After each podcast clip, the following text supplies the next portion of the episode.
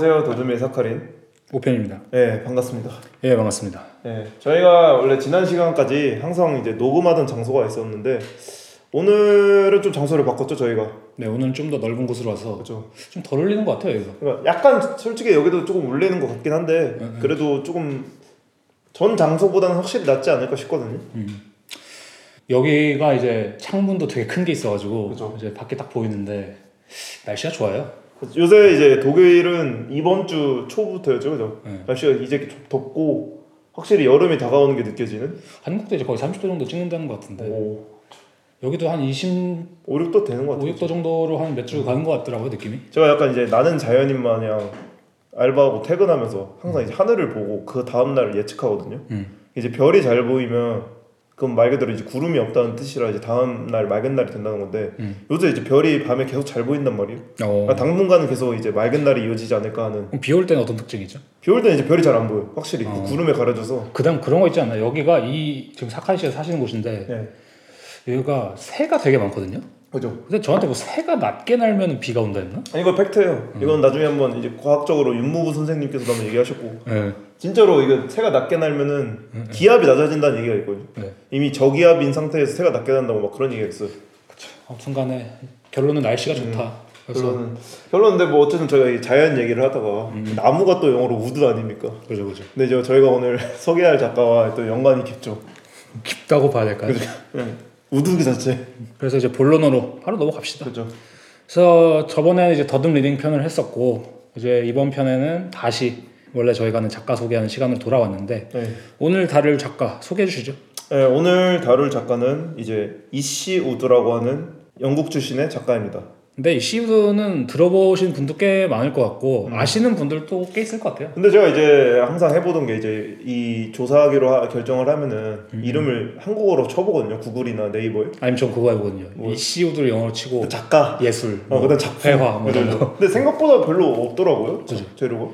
그러니까 저도 이걸 조사하면서 봤는데 좀 아시는 분도 있는 것 같고 음. 확실히 미술계라든지 아니면 좀 실제로 좀 컬렉팅을 하신다거나 전시를 많이 보러 다니시거나 음. 그쪽에 그런 일을 좀 하시는 분들은 음. 많이들 아시는 것 같은데 맞아. 아직 일반인들한테까지는 알려져 있지 맞아. 않은 뭐 그 정도의 작가 음. 그럴 수밖에 없죠. 그죠, 그죠. 왜냐면 아직 너무 젊기 때문에. 맞아. 네. 예. 그럼 작가 소개를 한번 제가 간단하게 비오그라피를 말씀드리자면 사실 역대 더듬이 작가 아, 그러니 조사한 작가 중에 가장 최연소 작가죠. 저가 알기로 최연소가 이제 버니 로저스였는데 원래. 버니 로저스 이제 92년생인가? 2년생인가 그렇고 음. 이제 이 작가가 1993년 이제 미국 출생의 연구인으로 현재는 이제 런던에 거주하고 있습니다. 그리고 이제 어릴 적 의사이던 부모님을 따라 미국에서 이제 영국으로 돌아왔다고 하는데. 그 그런 거죠 이제. 미국에서 의사로 좀 이제 음. 활동하고 계시다가 부모님이 그러다 아 고향 가서 살자. 그죠. 그래서 고향을 돌아온 케이스. 고향이 런던. 고향이 런던. 네. 네. 그리고 이제 2015년에 런던 골드스미스 대학에서 예술 사학 및 순수 미술 학사를 받았고 2018년에 이제 런던 왕립 예술 대학이죠 로얄 아카데미에서 이제 마스터를 했는데 이게 그게 있어요. RA 그러니까 로얄 아카데미가 RA이고 그죠. 그다음에 RCA가 있을 거예요. 아 RCA가 또 따로 있나요? 로얄 칼리지오 바트. 그 그두 개가 약간 헷갈리는데 네. 그 제가 알기로는 로얄 로얄 아카데미가 무슨 풀 장학금을 다 받아야 갈 수 있는 느낌으로 아, 오. 알고 있거든요. 뭐 확실하지 않은데 RCA는 이제 좀 많이들 가는 학교고 음. 근데 아래에는 조금 미국 치자면 뭐 쿠퍼 유니온 뭐 약간 이런 느낌인 것 같아요. 근데 이제 시우도 같은 경우는 이제 RA였죠? 이제 RA죠. 그러니까 좋은 학교를 나온 거죠. 네. 그러니까 RCA가 구리다는 게 아니라. 음. 네. 그리고 이미 이제 학사였던 이제 골드스미스 대학교에서 이제 재학 시절부터 영국의 이제 카를로스 이시카 갤러리 소속으로 개인전을 가졌었고 이 카를로스 이시카 갤러리를 찾아봤더니 소속 작가들이 대부분 이제 80년대에서 90년대생으로 대부분 절더라고요. 젊은 갤러리. 그리고 심지어 이제 두 명의 98년생 작가도 있었거든요. 리바세 카란 작가와 조시안나 M H 포찌 라는 작가도 있었는데 그러니까 약간 진짜 젊은 애들을 딱 그죠. 계속 키우는 그죠. 음. 제가 이 갤러리를 좀 찾아보니까 이, 이 갤러리스트 자체가 이미 엄청나게 젊은 여성이고 꽤나 좀 레디컬적인 측면이 있더라고요. 그래서 영국 내 갤러리 그룹인 콘도의 설립자이기도 한데 음. 이 콘도가 뭐냐면 갤러리와 갤러리 간의 어떤 상생을 위한 콜라보레이션을 하는 거예요. 그래서 원래는 아트 바젤이라던가 어떤 대형 미술 아트 페어가 있어야만 음. 갤러리가 다른 나라에 갔을 때 전시할 수 있는 부스를 마, 마련하는 시기잖아요. 그쪽에 돈이 많이 들어요. 네, 근데 콘도 같은 경우에는 아 영, 런던에 있는 갤러리가 뭐 예를 들면 브뤼셀에 있는 갤러리를 초대해서 공간을 빌려주는 식으로 그래서 음, 공간 대여 방식의 콜라보. 그래서 다른 나라에서도 다른 그렇죠, 나라에 그렇죠. 있는 이제 갤러리가 할 수 있게. 다른 나라에 있는 갤러리가 그 음. 그 런던에 있는 대형 갤러리의 공간에서 전시를 할 수 있는. 아 좋네요. 그런 식의 이제 그룹 프로젝트를 해서 이 프로젝트 약간 설립자로 알고 있더라고요. 그러니까 말씀하신 건 간단히면 그거네. 뭐 독일에 있는 갤러리가 한국에서 전시하려면 사실은 이제 아트페어밖에 없잖아요. 그죠, 그죠, 그죠. 근데 그런 게 아니라 이제 독일에 있는 갤러리와 뭐 한국에 있는 갤러리와 뭐 제휴 뭐 이런 걸 맺어가지고 한 번은 이제 독일에 있는 갤러리가 한국 갤러리 를 빌려서 거기서 하고 한 번은 또 한국 그런 식으로 이런 식으로. 네. 음. 근데 어쨌든 이 바네사 카를로스가 이 단체가 커지길 원치 않는다고 하더라고. 음. 이 단체가 커지는 거는 그거 자체가 이미 아트페어적 성격을 띠고 있기 때문에 뭐 약간 소규모로 계속해서 유지를 하겠다. 그러니까 에어비앤비가 되기 싫다. 에어비앤비. 그리고 이제 그 외에도 뭐 여러 가지 소개할 전시가 너무 많긴 한데 뭐 개인전도 이미 어느 정도 꽤 많이 했었고 단체전도 꽤 많이 했었죠, 그죠. 예를 들면 그래서 2023년에는 이제 일민미술관 그러니까요. 거기서와 이제 프랑스의 라파에트 음. 안티스파티온에서 음. 개인전을 준비 중이고 그죠. 뭐 엑스 뮤지엄, 뭐 ICA, 글래드스톤, 싱켈 파빌리온, 뭐 타데우스 로파, 화이트 큐브 이런 뭐 저명한 곳에서 음. 다 전시를 했어요. 그러니까 2015년에 학사 시절부터 이미 갤러리 소속으로 했으니까 음. 꽤나 벌써 그 좀 졸업한 지 이제 따지고 보면 2018년에 졸업을 했으니까 이제 5년밖에 음. 안 됐는데 벌써 이렇게 93년생.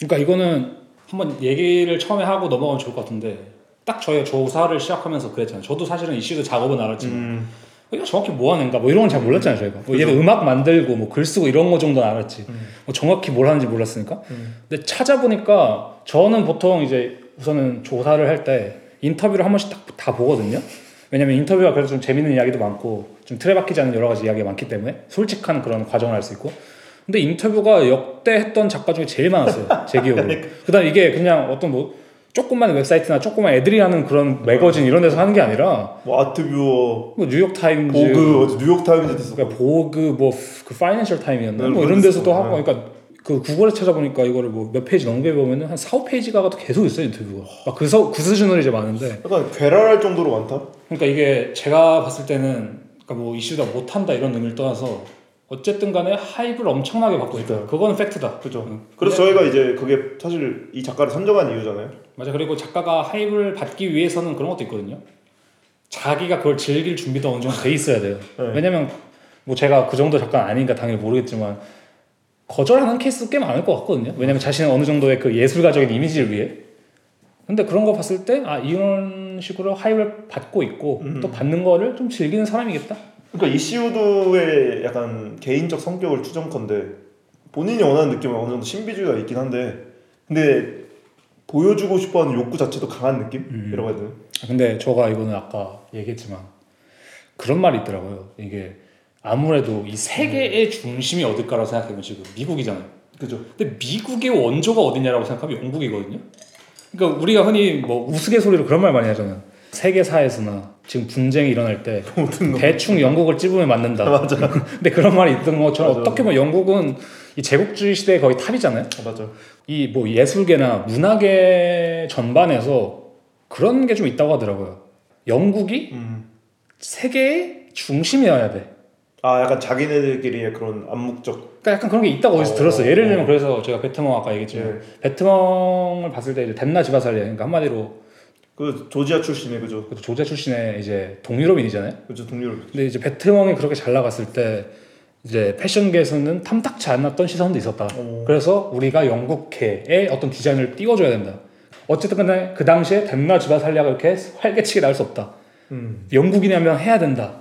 그때 이제 그래서 몇명 밀어줬던 이제 디자이너가 있다고 음. 들었는데 아무튼 그런 것처럼 제가 볼 때 이시우드도 어떤 그런 면에서 굉장히 하입를 받는 게 있죠. 어 그런 면이 있지 않을까 이 생각이 음, 들어요. 맞아. 왜냐면 사실 요즘에 영국 작가 중에 이렇다 할 만한 이렇다 만 사람 많이 맞아, 없거든요. 맞아. 근데 그런 걸 봤을 때 좀 그런 면이 있지 않을까? 그 다음 어쨌든 여성이기도 한 게 요즘 여성 서사라든지 뭐 이런 당연히 그런 이제 내러티브 되게 센 음. 시대니까 아, 이런 면이 좀 있지 않을까 하는 건제 추측인데 뭐 그럴 것 같아요 제 생각. 그리고 저희가 이제 사실 여기 유럽에 살면서 음. 약간 여기서 활동하고 있는 젊은 작가들의 그림도 많이 보잖아요. 그죠. 근데 뭐 많은 작품들이 확실히 이슈도 영향을 받은 게 벌써 보여요. 그죠. 어떤 식으로 보면 약간 초현실주의적인 느낌과 더불어 약간 몽글몽글한 그 느낌 아시죠? 음, 되게 부드럽게 가고 있는 그런 느낌도 많이 보이고 되게 좀 힙하기도 하고 그리고 음. 그리고 이 c e o 도 작품이 이미 경매나 지금 옥션에서도 보면 굉장히 높은 가격에 팔리고 오, 어, 있고 그러니까 말도 안 되게 높은 가격에 팔리고 있고 그러니까 제가 읽었었던 건 2018년이었어요 그게 그래요. 이미 그것도 5년 전인가? 음. 그때 크리스티에서 6천만 원? 뭐 그 정도 가량으로 팔렸다고 들었 근데 비싼 거고 근데, 그, 근데, 그거는 뭐 그럴 수 있는 가격이거든요 음. 작품도 크다고 생각했을 때 물론 비싸지만 그것도 근데 그 사카린님께서 저한테 이제 카톡을 갑자기 5편 이 이슈드 작업 얼마죠? 6억이죠. 6억. 그러니까 6억에 팔 얼마 얼마 달러였어요? 아니 전 처음 들었을 때 그 생각했어요. 아 사칸 카 씨가 6천만 원을 좀 잘못 계산했구나. 근데 찾아보니 진짜더라고요. 그렇죠. 아 근데 이게 물론 이제 6억에 팔렸다 해서 이슈드가 3, 3억 가지고 뭐 갤러리가 3억 가지고 이게 아니라 한 번 팔리고 나서 그렇 리셀가죠 어, 리셀가 어. 리셀가로 이제 팔린 거라고는 그렇죠. 하는데 그래서 그거 좀, 어. 때문에 어. 은근히 뭐 자기 이슈드 인터뷰 보니까 뭐 그것 때문에 은근히 또 이제 악플 이런 것도 좀 달렸었다는 어. 식으로 그러니까 악플은 아니겠지만 뭐 개인 DM이라든지 어. 아니 약간 논란이 있었다. 근데 물론 뭐 자기 스스로가 이제 창조한 논란일 수 있긴 한데 음. 뭐 어쨌든 그런 식으로 말하는 거 봤을 때아 맞아. 흔치 않죠 6억에9 3년 흔치 않죠 지금 같은 때. 뭐 그 런던 같은 경우에 제가 그 이시카와 카를러스 아니, 카를로스 이시카와 갤러리 보면서 음, 음. 런던도 요새 사실 모든 갤러리 대부분 적자라고 하더라고요. 레드라이트라고 하더라고. 요즘에 근데 그 와중에 이제 이시우드라는 대어가 있는 지금 음. 칼로스 이시카길라는 싱글벙글이지 않을까. 그렇죠. 네. 아무튼 좀 잡설이 길었는데 네. 그래서 왜 이 작가를 선정했냐 음. 좀 말씀드리자면 이제 저희 계속 말한 것처럼 요즘 잘 나가고 음. 좀 하이를 많이 받고 있고 그다음에 저희가 요즘에 사실 이제 나이가 든 작가들 많이 했잖아요. 맞아. 그래서 아 어쨌든 다시 초심으로 좀 돌아와야 되는데 누가 음. 있을까? 와 어떤 애 해야 될까? 아 젊고 잘 나가는 애 하자. 음. 이렇게 된 거죠. 그럼 여러 가지 관점으로 또 얘기해 볼 수 있는 거죠. 근데 분명한 거는 한 번쯤 다룰 만한 작가인 게 아까 넘지씨 말씀하셨지만 요즘 젊은 작가들 중에 그렇게 하는 사람도 꽤 있어요. 맞아 맞아. 그러니까 우리나라로 치면은 저는 이제 강석호 이제 얼마 전에 돌아가신 분 계시거든요. 강석호 작가나 그분 좀 나이가 있으신데 아니면 요즘에 이제 젊은 작가 중에 강동호 작가라고 있거든요. 음. 아, 휘슬소설가요. 네. 그분이랑 좀 묘하게 겹치는 음. 이제 기법적으로 좀 겹치기도 하고 이렇게 전반적 미감이 좀 겹친다. 음. 근데 그럼에도 불구하고 확실히 다르긴 해요. 맞아. 그러니까 강동 작가나 강석호 작가의 그림이 좀 정제된 느낌이라면 이 시대의 그림은 좀 더 화려한 느낌이 어, 로한 느낌이 맞아. 있죠. 좀 더 날 것의 느낌이 있는 건 같은데. 맞아. 아무튼 그래서 저희가 뭐 이거 얘기하면서 왜 이 사람의 작업이 인기가 많은지 그 것도 얘기해보고 그리고 새로운 젊은 세대 작업이잖아요. 그죠. 좀 지금까지 있었던 다른 작가들과또 어떻게 다른 괴를 가지고 있는지 뭐 그런 걸 얘기하다 보면 또 재밌을 것 같아요. 그리고 전략적으로 네. 2023년에 이제 일민미술관에서 전시하니까. 제가 보 뭐 이거 이시도 전시하면 인기 장난 아닐 것 같아요. 그러니까 왜냐면 지금 일민미술관에서 하는 전시가 동시대 사실주의였나요? 뭐 그런 회, 그러니까 아마도 구상회 아, 예, 맞아요. 그거 하고 있어요. 근데 요즘 젊은 한국에 한국은 애초에 회화가 되게 강세인 나라고 애초에. 맞아. 그다음에 그 회화 중에서도 구상회화가 강세인 나라기 때문에 제가 볼 때는 이슈드의 작업이 잘 먹힐 수밖에 없죠. 일매미술관 큐레이팅 하시는 분이 그런 구상 회화를 되게 좋아하시는 것 같은데 음. 그래서 이슈들을 좀 기획한 게 아닐까.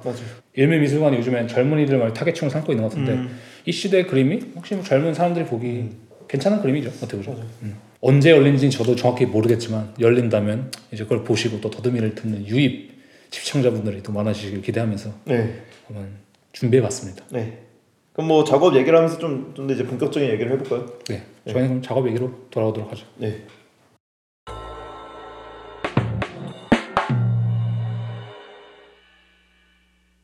그래서 이슈드의 작업에 대해서 간단히 설명을 하면은 첫 번째 특징은 그게 있을 것 같아요. 단순히 회화만 하는 게 아니라 그림만 그리는 게 아니라 음. 악도 만들고 글도 쓴다. 음. 그래서 비유적으로 말하자면은 이제 메인이 회화고 이제 그림이나 음악이나 글이 이제 태양 주위를 이제 여러 행성들 음. 돌듯이 이렇게 좀 돌고 있는 느낌 그런 느낌이라 보면 될 것 같은데 그래서 그가 인터뷰에서 그렇게 말을 해요.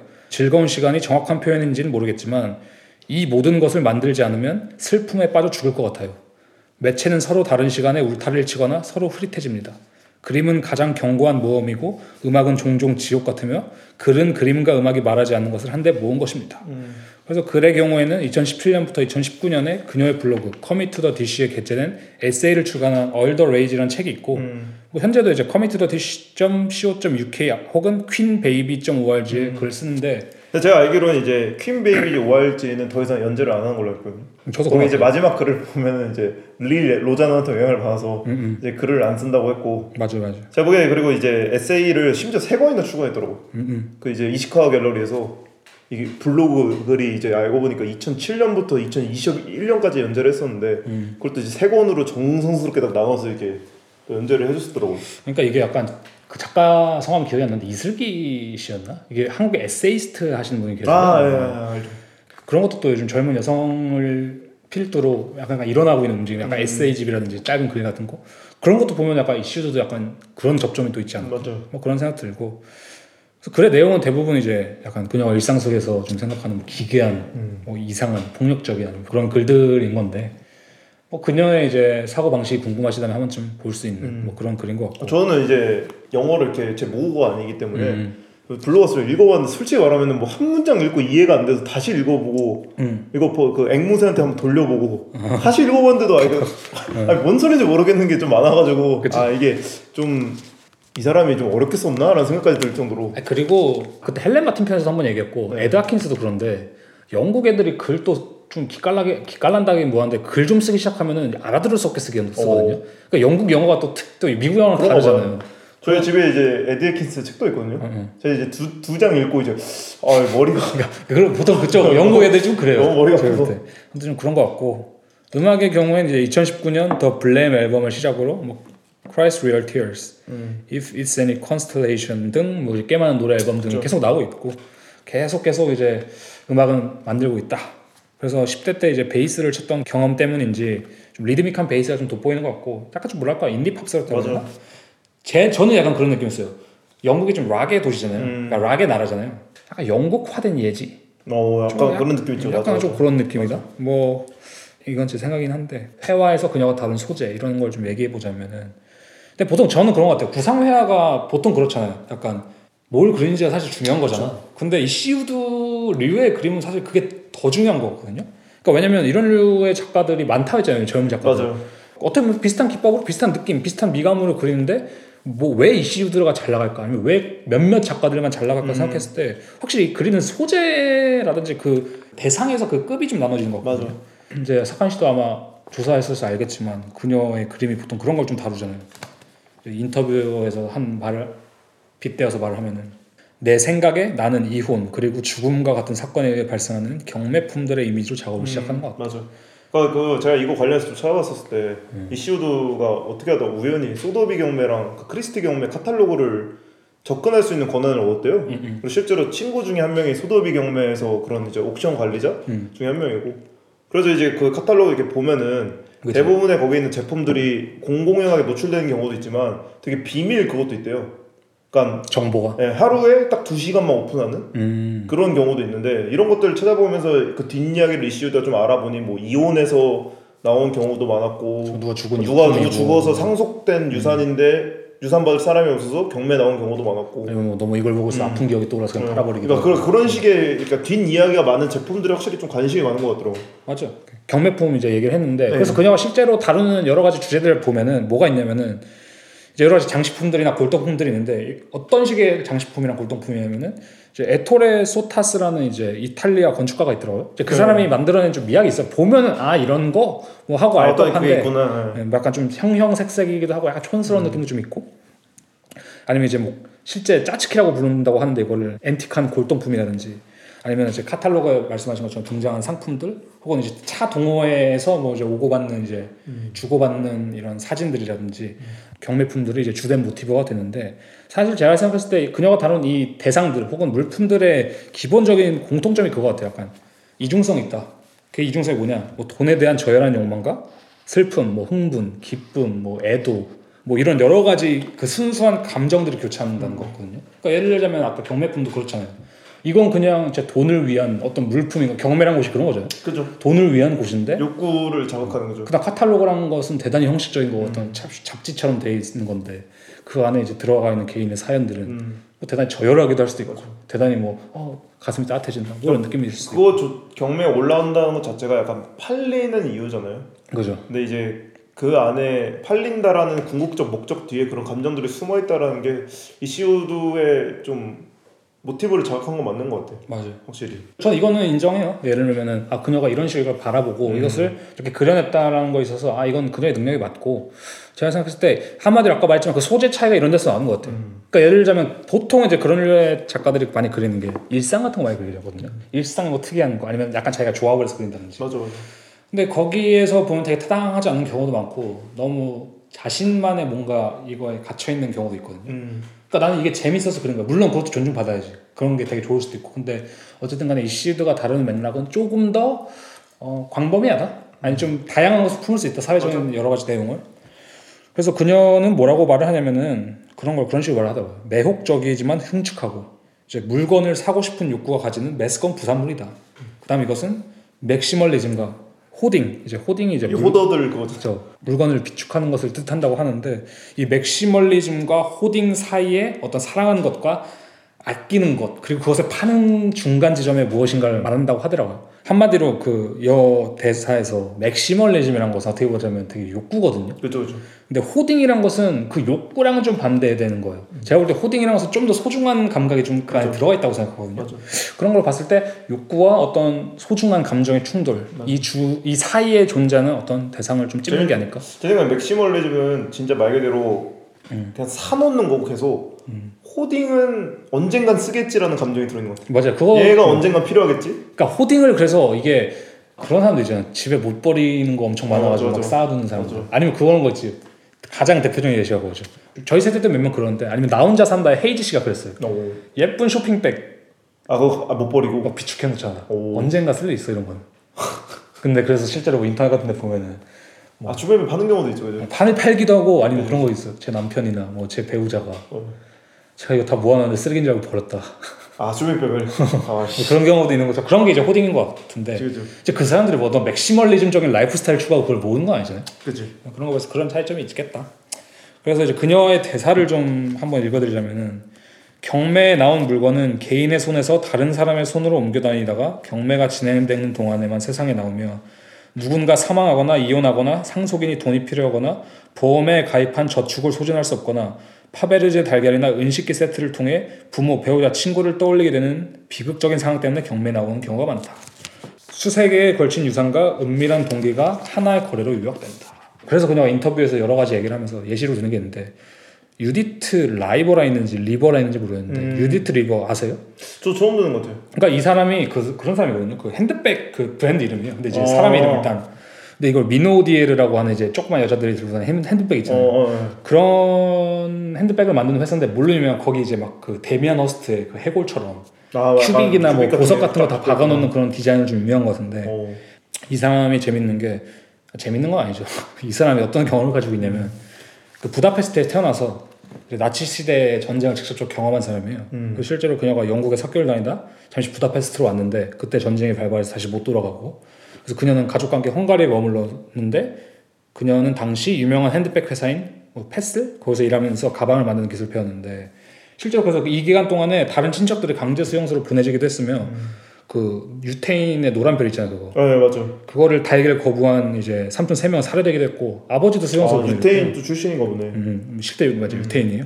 그래서 그녀의 가족은 친구의 삼촌이 근무하는 스위스 영사관에서 스위스 패스라는 게 있었대요. 이제 그걸 받아서 부다페스트에서 좀 작지만 좀 안전 아파트에서 지낼 수 있었다고 하는데 거기서도 뭐 25명이랑 같이 방을 쓰고 그래서 그녀는 그런 말을 하더라고요. 불행을 극복하기 위하여 내 머릿속에서 핸드백을 음. 디자인했다. 이제 그녀가 그러고 살고 있다가 이제 미국에서 온 거스 리버라는 병사랑 눈이 맞아서 결혼했고 결론적으로 이제 26세 미국으로 넘어간 케이스. 이제 그때부터 이제 가방을 만들기 시작했고 음. 지금의 이제 그 브랜드가 탄생한 건데 그녀의 가방이 사실 현재 사이트에서는 천달러에서한6 0 0 0달러까지좀 다양하게 팔리고 있고 오. 이베이 같은 데서 수요가 은근히 있다고 하더라고요. 콜렉터들이 이렇게 되게 갖고 어, 싶어하는 그런 특정 거 디자인이나 뭐 이런 것들이 잘 나온 게 있을 거 아니에요. 뭐 어. 그런 것들을 되게 이제 비싸게 엄청 비싸진 않는데 막 샤넬백 이 정도는 아닌데 비싸게 거래가 되는데 제일 유명한 건 이제 크리스탈을 박아놓은 백조 가방이 유명하다고 하더라고요. 이제 그게 보면은 그 백조의 모형이 약간 이슈대 작업 작업에 자주 은근히 음, 등장하는 그 음, 자주 등장하고 어. 이 예시가 저는 약간 그 이슈드 작업이 뭘 말하고자 하는지 잘 보여준 것 같아요. 음,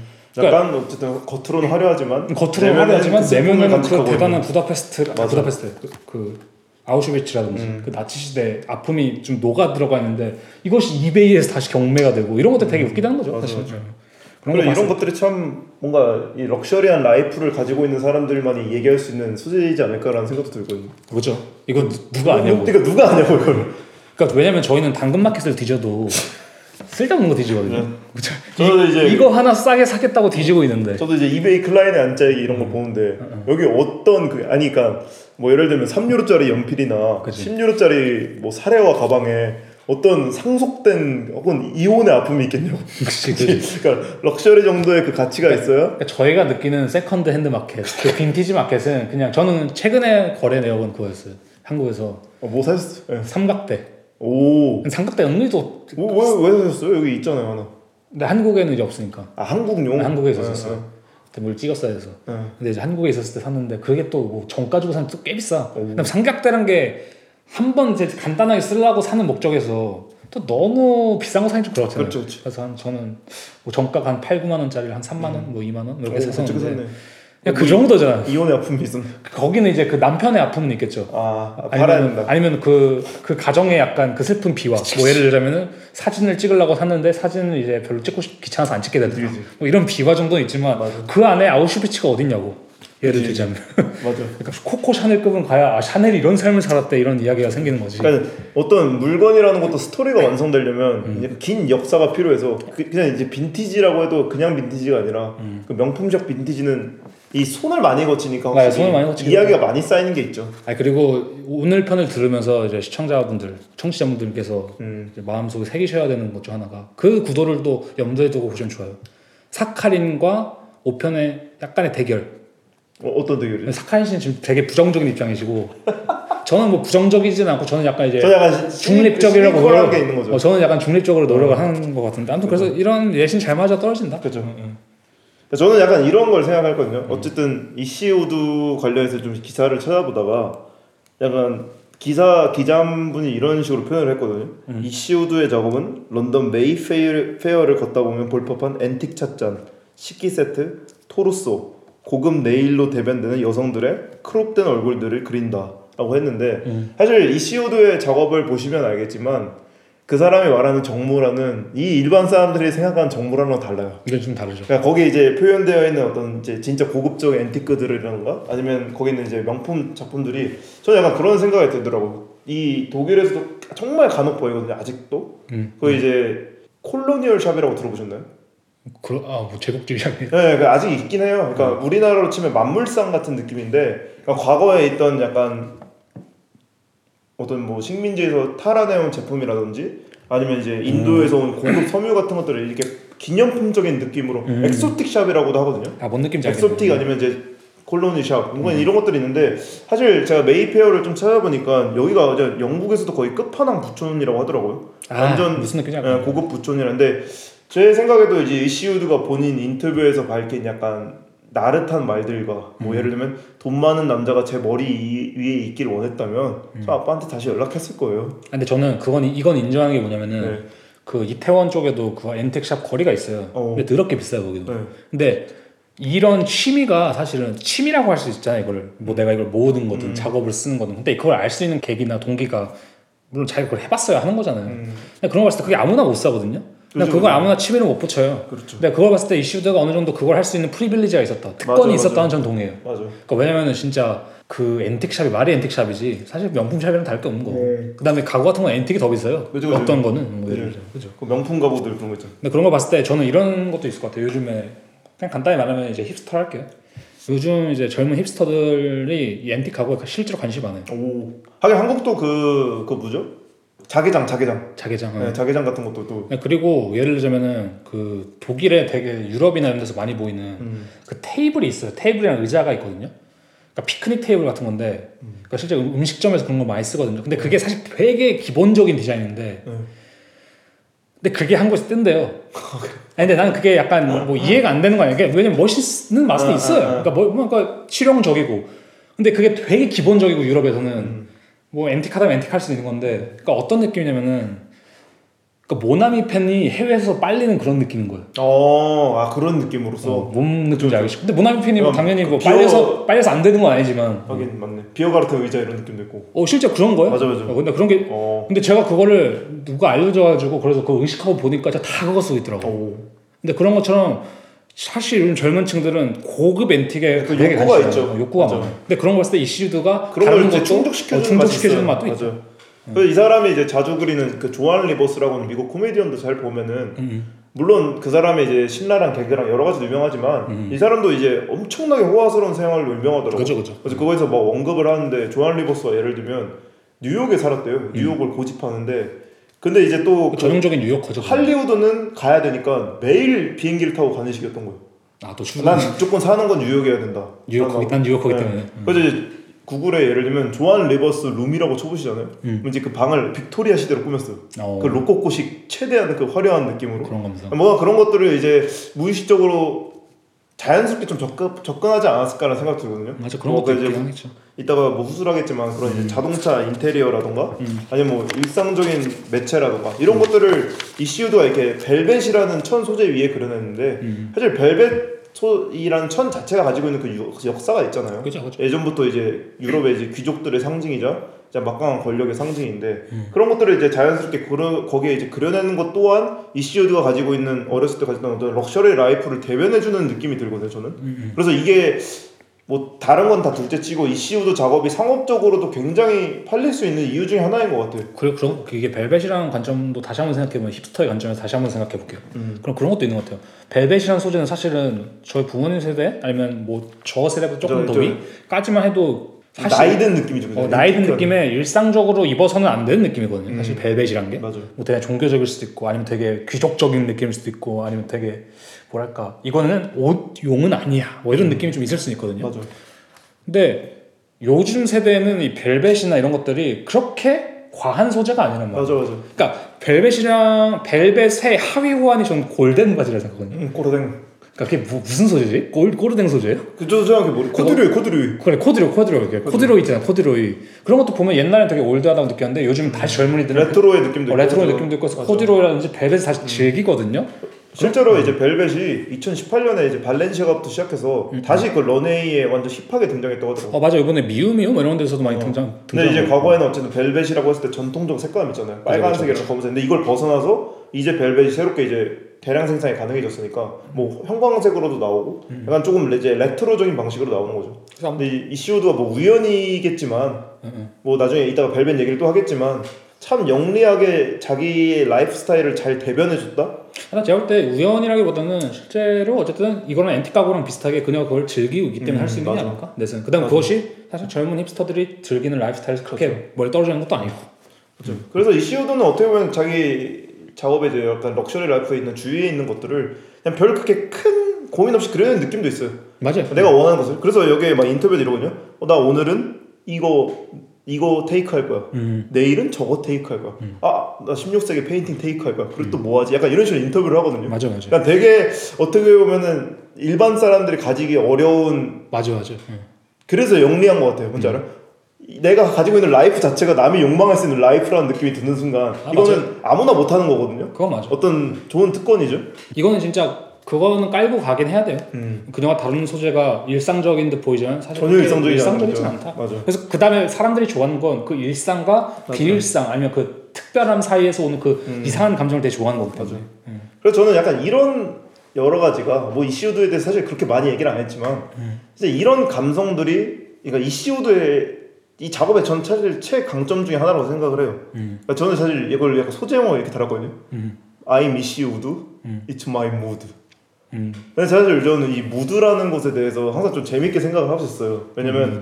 제가 약간 이제 인스타 같은데 한번 또 이제 궁금해서 무드를 쳐보면은 해시태그로 진짜 정말 많은 사람들이 셀카를 올리고 아니면은 자기가 가지고 있는 어떤 본 배경이라든가 이런 거 찍고 거기 이제 무드라는 거 달거든요. 음. 근데 제가 무드를 생각해 봤을 때 무드 등도 있잖아. 무드 등. 근데 무드 등도 있잖아요. 근데 무드라고 생각했을 때 그게 뭐 사전적으로는 어떤 자리나 장면에서 느껴지는 느낌, 사회에 떠도는 기운, 사람이나 상황에서 느껴지는 느낌을 말한다고 하는데 사실 무드라는 건 특정 감정을 표현하지는 않거든요. 그죠. 그러니까 무드는 오히려 앞에 붙인 수식어에 따라서 이게 나 오늘 굿 무드야. 나 오늘 배드 무드야. 라는 식으로 표현이 될 때 그때 성격이 바뀌는 거지. 근데 제 생각에는 그런 거 있는 것 같아. 뭐 무드가 달라질 거라 생각하잖아요. 그러니까 음. 나 슬픈 무드야. 음. 뭐 기쁜 무드야. 뭐 이런 식으로 달라질 수 있잖아. 그죠. 근데 내 생각에 무드라는 단어는 그렇게 쓰이는 게 아닌 것 같아요. 무드. 그러니까 뭐냐 무드는 나예요 나. 아 그죠 그죠. 그러니까 우리가 흔히 장난으로 그런 말 하잖아요. 벤츠에서 울고 싶다. 어. 뭐 이런 거 있잖아. 어. 아니면 뭐 랍스터를 먹다 그치, 그치. 그릇을 던지고 비극적으로 울고 싶다. 근데 그게 그게 무드. 무드지, 그지. 그러니까 한마디로 무드는 내 뒤에 있는 맞아요. 거, 내 삶이 그냥 무드거든요. 맞아요. 한마디로 하면 GD가 있다 쳐봐요. GD가 슬프든 기쁘든 무드예요. 그건 무드야. 근데 GD 그건, 무드죠. 어, 근데 그건 기쁜 무드도 아니고 슬픈 맞아. 무드도 아니고 그건 GD 무드예요. 맞아, 맞아. 제 생각에. 맞아. 그래서 무드의 사용법은 사실 그렇게 돼야 되지 않을까? 맞아. 되게 계급적인 게 맞아. 아닐까? 맞아. 그래서 이제 무드 해시태그 자체가 이제는 살짝 어떤 밈이 돼버린 것도 있어서 음. 이게 아까 말한 대로 사실 그 똑같은 나르시스트 기지, 나르시스트적인 기질을 표현하는 거거든요. 맞아요. 그러니까 내가 무슨 기분인지 알려주고 싶은 게 아니라 맞아, 그냥 맞아. 이래요 오늘. 나, 나 여기 있어요라고 표현하는 거거든요. 그러니까 우리가 흔히 인터넷에서 올라온 글이나 이런 거 봤을 때 막 그런 식으로 많이 하잖아. 아 얘가 하고 싶은 말은 이게 아니라 저거다. 그치, 그러니까 그치. 예를 들자면 그런 거 있잖아요. 아 진짜 우리 집이 100억인데 저저 그런 거 우리 어머니 지금 싸우시는데 엄마랑 아빠랑 해결법 알려주라고 했을 때 그 글의 논점은 해결법을 알려달라는 게 아니라 내 아, 집이 100억이다 뭐 이거거든요 예를 들어 근데 무드가 약간 그런 거랑 맞아. 비슷한 거예요 한마디로 그러니까 이 인스타에 올라오는 수많은 무드는 결국 뭐냐면은 가짜의 내 무드를 창출해내고 그것을 계급화시키고 맞아. 아니면 그것을 홍보하는 느낌이라고 생각하면 될 것 같거든요. 음. 아, 그 한국어로 치면은 그채현 씨가 했던 눈물 색깔 있죠. 사실 네. 이게 거의 무드의 시초라고 생각하거든요. 을 음. 근데 저는 어쨌든 이제 이시 u 드가이시 u 드 작업에 담기는 대상이 사실 어느 순간부터 약간 상관이 없어진 느낌까지 있어요. 음, 그러니까 이시 u 드라는 캐릭터라 이시 u 드가 그렸다는 그 무드 자체를 소비하고 싶은 사람들이 너무 많아진 느낌인게 어느 정도 있거든요. 아, 그것도 있죠. 그러니까 이시 u 드가 심지어 이제 2023년에 전시를 이번에 했었거든요. 카를로스 이시카와에서. 음. 거기서 이제 자화상을 몇 개 걸었더라고요. 근데 음. 그 선글라스 네, 네, 이제 셀프 포트레이트하고 이제 끝날 줄 알았어요. 근데 셀프 포트레이트 32, 셀프 음. 포트레이트 41, 셀프 포트레이트 52. 그러니까 이런 식으로 굉장히 어떤 나르시스트적 기질로 자기의 자화상을 끝없이 그리거든요. 음. 그러니까 본인도 이렇게 얘기를 하잖아요. 자기의 작업량이 미친 듯이 많다. 음. 이제 말린다 막 아트 딜러들이 말 그만해라 네, 휴가를 어, 가 작업 좀 그만해라라고 말린다고 하는데 그러니까 정, 정확히는 그렇게 말했어요 뭐냐면 나는 아트 딜러가 나에게 그만 그림을 그려달라고 말하는 몇안 되는 이상한 어. 아티스트. 어. 어. 그러니까 이런 것들을 봤을 때 아, 이 사람은 이제 자기의 무드가 어느 정도 잡힌 사람이기 때문에 음. 내가 뭐를 그리던 이슈들 무드가 탄생되는 그러니까 이거는 사실 어떻게 보면 굉장한 재능이에요 제가 보기에는 아 맞아요 음. 약간 환경에서 오는 그런 운도 있는 거죠 그러니까 저희가 GD를 방금 언급했지만 그런 거랑 비슷한 거죠 그러니까 음. GD한테 뭐 기쁘게 해주세요 슬프게 해주세요 이런 게 아니라 그냥 네. 올려주세요 사실 맞아 맞아 그러니 그런 느낌까지 돼버린 거지 음, 음. 그리고 이제 무드사 무드가 사실 시스템화 됐잖아요. 그죠. 과거에는 그러니까 저쪽에 있는 내가 어떤 무드를 가지고 있는지 내가 알 방도도 없었음 없었고 걔가 굳이 나한테 와서 말을 하면 그건 무드가 아니라 오늘의 기분에 대한 이야기였거든요. 그지. 근데 이제 무드 자체가 이제 시스템화되고 해시태그라는 것이 생기면서 그 저희가 토르비형 레들랑 할 때도 이제 레들랑이 무드에 대해서 언급을 하거든요. 음. 무드 해시태그에 대해서 무드 해시태그를 보고 거기에 있는 사진을 통해서 대부분 그걸 보는 사람들이 자기의 과거, 미래 그리고 현재까지 이렇게 바라본다. 그걸 투영해서 그러니까 무드는 어떻게 보면 욕망 자체에 대한 이야기인 것 같아요. 그러니까 저는 그걸 질문해야 된다는 생각해요. 결론적으로 이 무드에서. 그러면은 사카이시 생각했을 때 무드란 게 시스템화돼 있고 네. 체계화돼 있다 했을 때 결론적으로 우리가 지금 말하고 있는 무드는 뭐예요 그게? 이걸 이제 저희가 얘기를 해야죠. 이시우드의 무드가 어떻게 탄생되었는가. 음. 이시우드의 무드가 도대체 어떤 식으로 이렇게 하입받을 정도로 욕망을 자극하는가. 근데 제가 이걸 질문한 그건 딱 그거거든요. 음.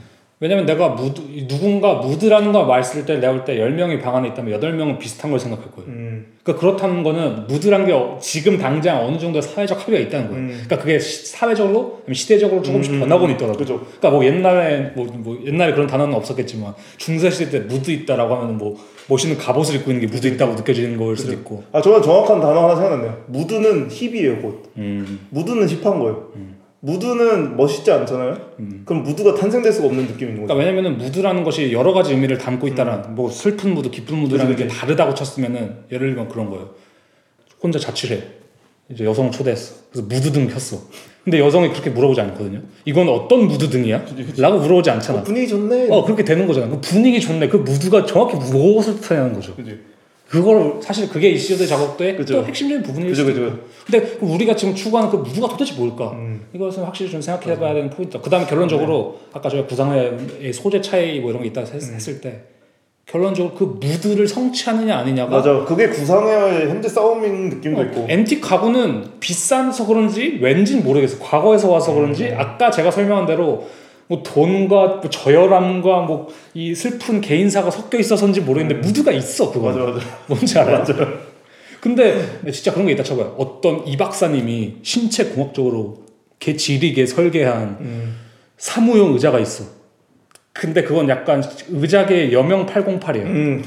그 성능은 확실한데 이게 무드가 있냐라고 했을 때 아니거든요. 맞아. 근데 엔틱 가구는 무드가 있어. 맞아. 근데 그런 거 봤을 네. 때좀 다르다. 그러니까 버네큘러함과 무드는 다른 거죠 혹시? 어, 뭐죠. 그런 걸도 있고. 음. 그래서 어쨌든 간에 확실히 이런 작업에서 성취해야 될 부분은 그 무드는 맞는 거죠. 맞아, 맞아. 그러니까 저, 이거는 어떻게 보면 마지막에 해야 될 얘기일 수도 있어요. 음, 그건 인정. 이, 시우드가 가지고 있는 그 무드라는 것을 정말 잘 이용하는 느낌 있잖아요. 맞아요. 음. 해답 혹은 정답이 있는 문제는 음. 아닌 것 같은데 그래도 한 마디씩만 여기서 딱 하고 잠시 쉬고 와서 할 텐데 네. 무드를 한 마디로 정해봅시다. 저는 아까 말한 무드는 힙이다. 무드는 그리고 힙은 인류의 역사상 항상 존재였다. 음. 왜냐면은 뭐, 멋이죠 힙이 사실. 음. 무드는 어떻게 보면 멋이다. 멋. 왜냐면 생각해보세요. 그 아까 무드등 튼 얘기 하셨죠. 음. 내가 생각하 정말 멋없 남자가 무드등 트는 것과 음. 그때 무드 있다고 말 안 할걸요? 그건 또 다른, 아, 그건 또 다른 문제긴 한데. 다른 어. 문제긴 한데, 제 생각에 무드는 곧 멋과 직결된 느낌인 것 같아요. 그래서 음. 이시우드가 굉장히 힙스터의 선봉주자 중 한 명인 것 같고, 오펜 씨는 뭐라고 생각하세요? 아, 저도 비슷한 맥락인 것겠는데 저는 무드는 어 관리된 젊음이다. 관리된 젊음. 오. 그러니까 예를 들면 그런 것 같아요. 집에 와서 무드등을 킨다는 행위가 저는 음. 첫 번째로 그 사람이 힙하다랑 비슷한 젊은 거다. 음. 그러니까 유행에도 아니면 어떤 감각적인 거에 관심 있다. 음. 그리고 그것이 되게 젊은 상태로 유지가 되고 있다.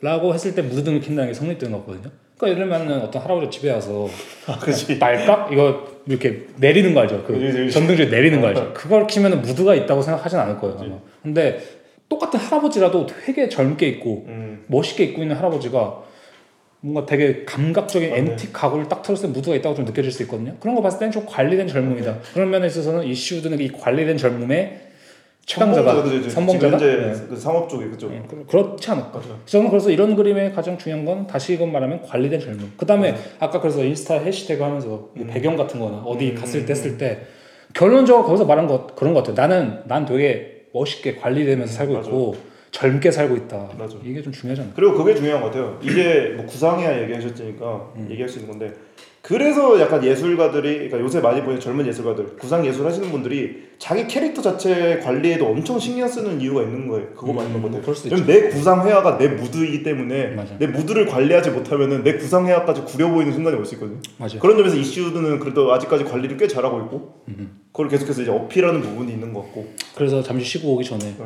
청취자분들도 무드가 뭘까 음. 뭐 생각해 보면. 그렇죠. 근데 사실 그래서 어떻게 보면 작업에서는 그렇게 나뉠 수 있을 것 같아요. 각기 다른 무드를 지닌 여러 작가가 있다는 건 말이 안 되는 것 같고 음. 무드가 있냐 없냐 그죠 거의 그 정도예요 진짜 어, 그래서 나 어. 그래서 그걸 정하고 가야 돼 맞아 제가 이제 교수가 됐어요 예를 서 네. 그럼 이제 신입생 들어너 무드 있어 없어 그럼 무드 있으면 좌 없으면 우 이렇게 딱 가는 거죠 네. 없는 친구들을 위한 그 커리큘럼이 있고 너, 너 너네끼리 돌아 어, 있는 애들끼리 위한 커리큘럼이 따로 뭐 그렇게 될 수도 있을 정도로 약간 네. 그런 게 있지 않을까 맞아 네. 아무튼간에 저는 잠시 쉬고 또 네. 다른 얘기를 하러 돌아오겠습니다 네.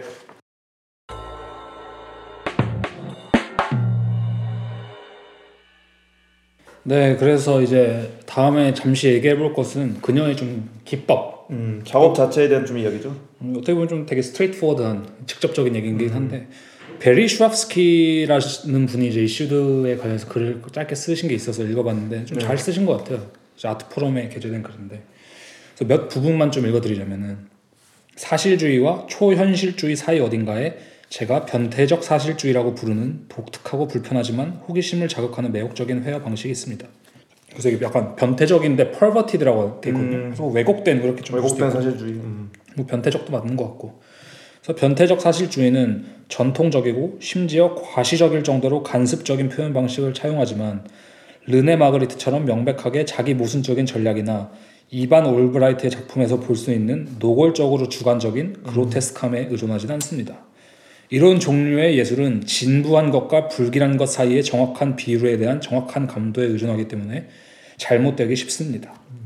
요즘의 불안은 전후의 실존적 불안, 즉 존재 자체의 기저에 깔린 공허함에 대한 의식과는 달리 오늘날의 불안은 감시 자본주의와 기후 변화에서 정체성의 문화적 구조 변화에 이르기까지 겉으로 보기에는 서로 무관하지만 똑같이 피할 수 없는 수많은 조건에서 비롯된 헤아릴 수 없는 위협에서 나오는 보다 실용적인 불안이라 할수 음. 있습니다.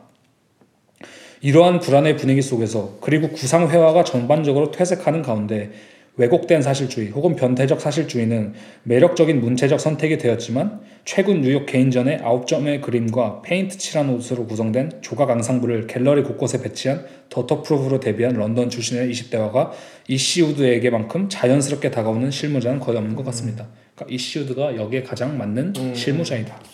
그림은 해석의 여지가 가장 적을 때 가장 설득력이 있습니다.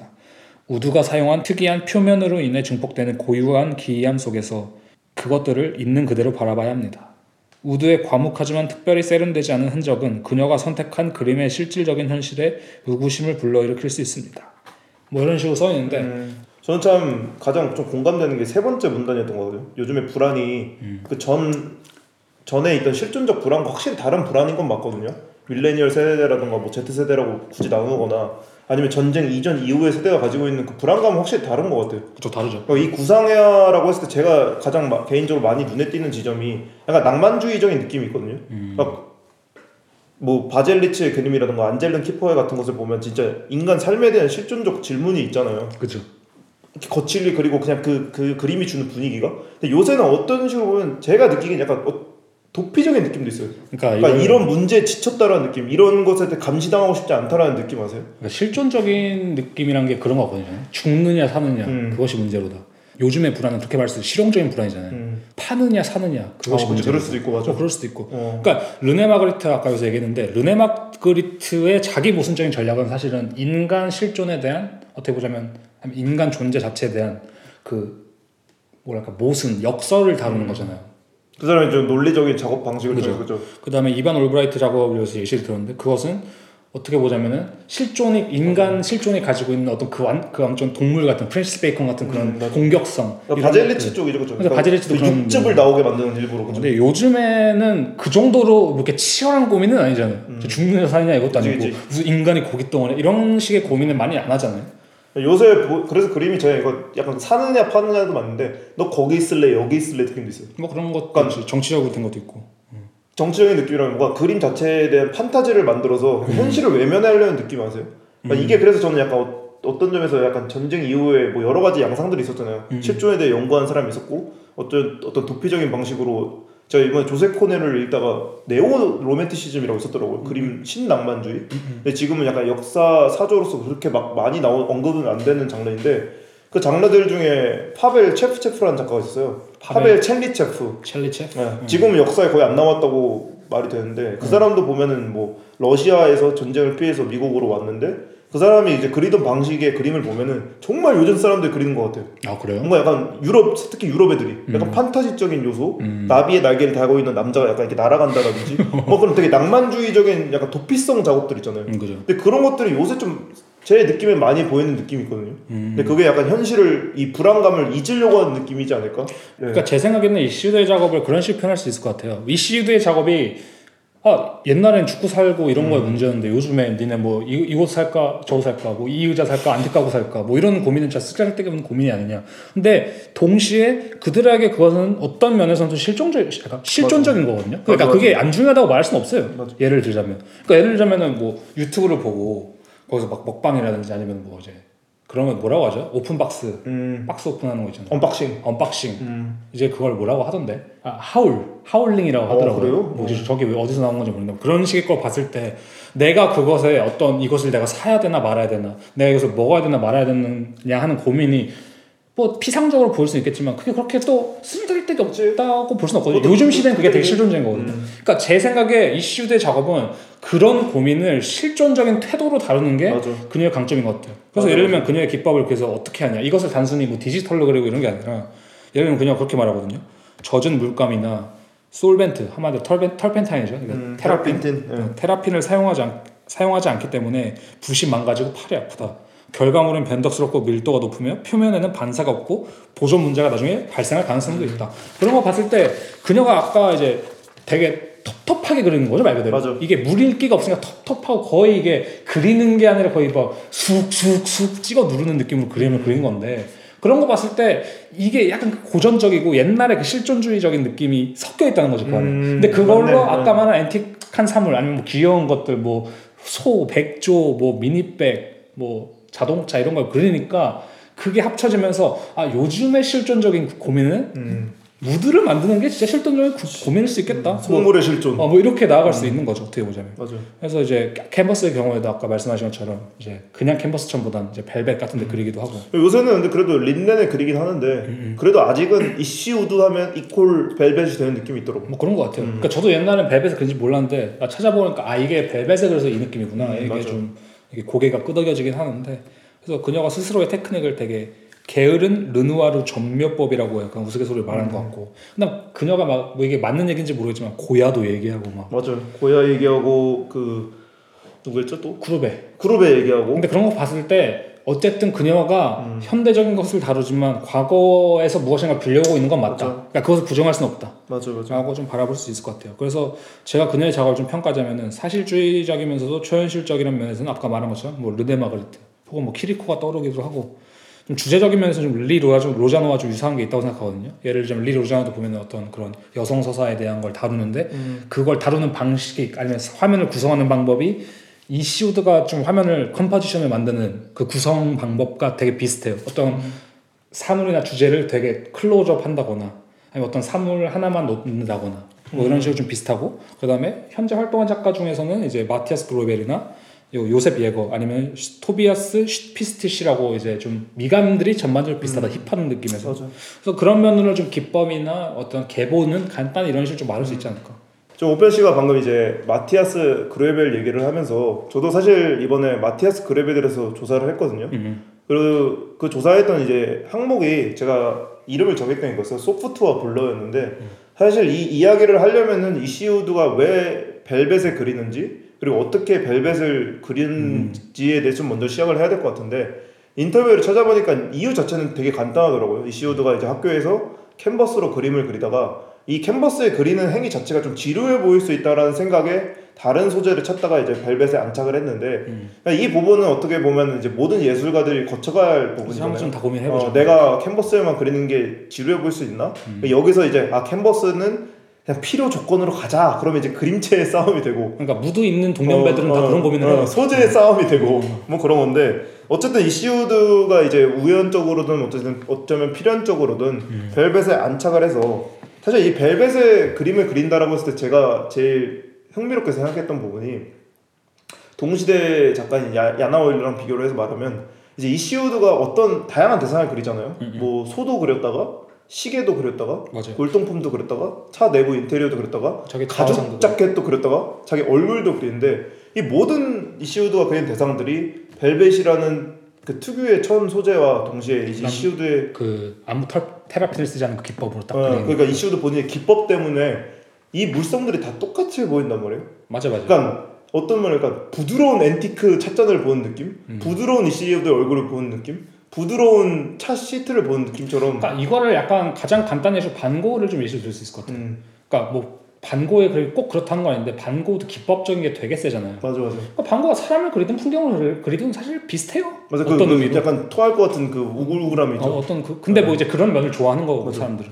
근데 이제 야나오일러는 다르게 보면 야나오일러 이제 그림들 쫙 살펴보면 이제 그 사람이 그랬던 콘센트라던가 그렇죠. 에드시런이라던가 아니면 유니콘이라던가 상어 그러니까 이런 것들이 물성들이 다 다르게 나타난단 말이에요. 맞아 맞아. 저는 그 점에서 이시우드가 오늘날 더하이 받을 수 있는 이유 중에 하나가 굉장히 그 유려함이 있는 것 같아요. 음. 그러니까 제 생각에는 그런 게 좀 있는 것 같아요. 그 벨벳이라는 게 확실히 그 재료의 물성이 되게 세다는 게 중요한 것 같거든요. 네. 그러니까 이게 어떤 장점을 가지냐면은 사실은 저희가 막 더듬이면서 그런 비판이나 그런 얘기 자주 하잖아. 뭐냐면은 얘는 사진으로 보는 것과 현실 보는 게 너무 달라. 음. 근데 제 생각에 이슈드 그림은 그거에도 어느 정도 최적화가 돼 있어요. 이슈도 그럼 실제 보셨잖아요. 네. 예, 근데 예. 봤을 때 저는 뭐 괜찮다고 생각했거든요. 근데 중요한 건왜 이게 괜찮냐 아니냐 중요한 게 아니라 요즘 전시의 문제점이 뭐냐면은 사진으로 처음에 그걸 적, 전시 많이 접하잖아요. 음. 누가 갔다 왔는데 이렇더라 저렇더라. 맞아, 맞아. 근데 가는데 뭐 구릴 수도 있고 좋을 수 있죠. 음. 그게 중요한. 실제로 봤는데 구리다 뭐 이런 어. 얘기도. 근데 예를 들면은 똑같은 작가가 다른 데서 뭐 좀 다르게 전시를 했는데 사진으로 봤을 땐 또 똑같아요 두 개의 전시가 거의 미감은. 음. 근데 이번 전시 또 좋아. 음. 뭐 저번엔 구렸는데. 그러니까 이 편차가 너무 들쑥날쑥해서 이게 우리가 전시나 어떤 특정한 작업을 판단할 수도 판단할 수 있는 그 기준점이 기준점이 너무 없어졌다고 해야 되나? 근데 보통은 다 이걸 사진으로 판단하니까 요즘에는 맞아. 뭐 우리가 여기 살면서 뭐 한국에 있는 전시 갈 수 없는 것처럼. 그렇지, 그렇지. 근데 이시드의 장점은 그 편차가 되게 적어요. 맞아. 그러니까 뭐냐면은 내가 이시드의 작업을 한번 봤어.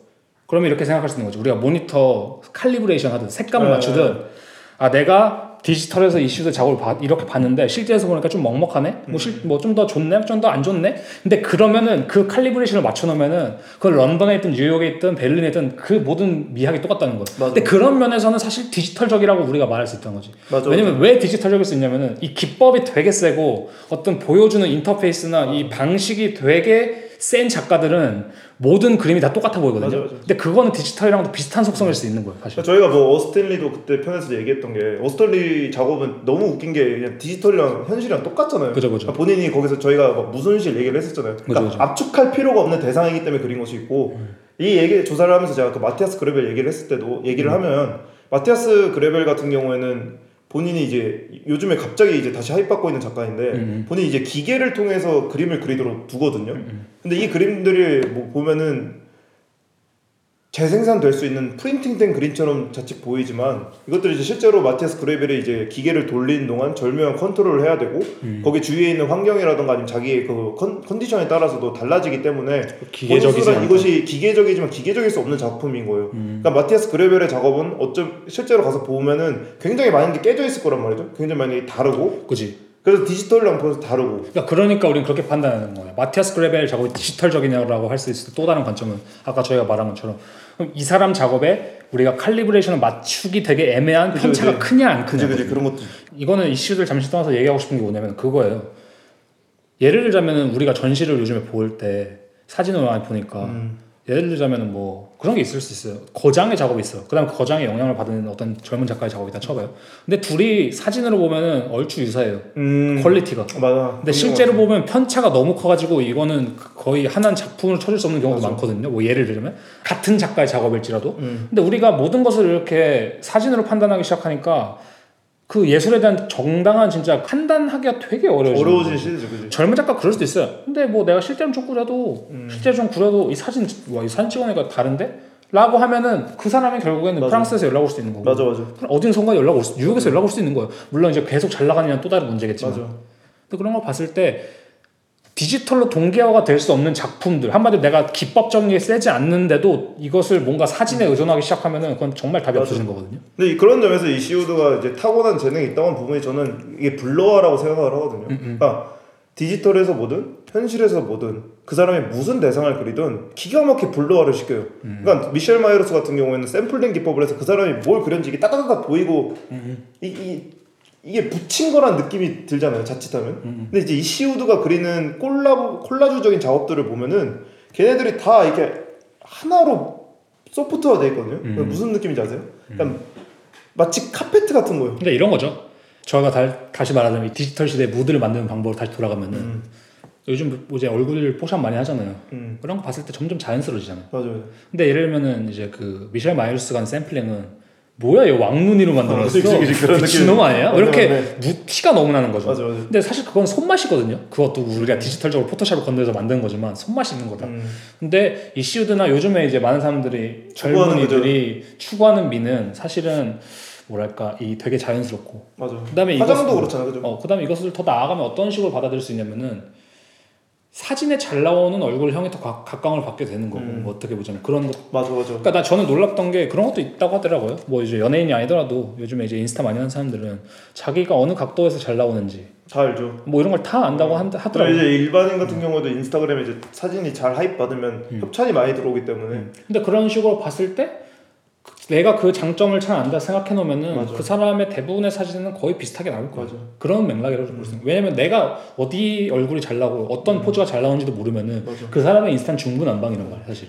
맞아요. 맞아. 근데 내가 그걸 딱 깨닫기 음. 시작하고 0점을 맞춘 순간부터는 거의 딱 비슷한 작업물이 나오는 것처럼. 그래서 맞아 이슈는 진짜 0점을 잘 맞추는 거죠. 그러니까 음. 어, 떻게 소프트화를 시켜야 자기 작업이 가장 자기스럽고 불편하지 않게 음. 위화감 없이 흘러갈 수 있나? 음. 그게 단 타원 재능인 것 같아. 뭐 그런 면에서 이제 저희가 헬렌 마티드도 막 디지털적인 맞아, 얘기 했었는데 그거랑 또 약간 다른 게로털 달린 디지털? 아, 털 달린 디지털이다. 아. 뭐 진짜 털 달린 디지털이다. 이렇게 볼 수 있는 것 같아요. 그 이시우드가 이제 본인 텍스트에서 언급한 적 있어요. 자기가 음. 사실 좀 겁쟁이적 인 재질이 있어서 음. 자기가 거기에 쓰는 이제 에세이에 있는 실존 인물들이 가끔 자기가 이제 알고 있는 다섯 명의 친구를 한 명으로 의인화시킨 경우가 있대요. 음. 아니면 한 명의 친구를 다섯 명을 분리할 수도 있고, 음. 그리고 뭐 조한 리버스 얘기를 하면서 엄마 얘기를 했었거든요. 사실 음. 조한 리버스 우리 엄마 닮아서 그린 거예요라는 음. 얘기도 하는데, 그냥 그런 것들을 보면은 이, 이 사람이 가지고 있는 주위에 있는 널려 있는 레퍼런스를 어떻게 자기로 다가올 때 얘네들이 위화감 없이 위화감 음. 조성하지 않고 부드럽게 흘러갈 수 있냐 그러니까 그런 것에 대한 재능이 있는 거죠. 그녀의 기밥처럼 뭉개버리는 거죠. 뭉개버리는 거죠. 이렇게 음. 흐릿하게. 음. 저희 요새 이제 그 피프티 피프티 큐피트가 유명한 유행이잖아요. 그죠. 이제 우키팝이라는 분 이제 채널을 보다가 큐피트 큐피트의 이제 성공 사례 중에 하나가 그거 그거더라고요. 음. 최대한의 부드러움. 음. 이걸 들었을 때 일체의 위화감이 없는 문제죠.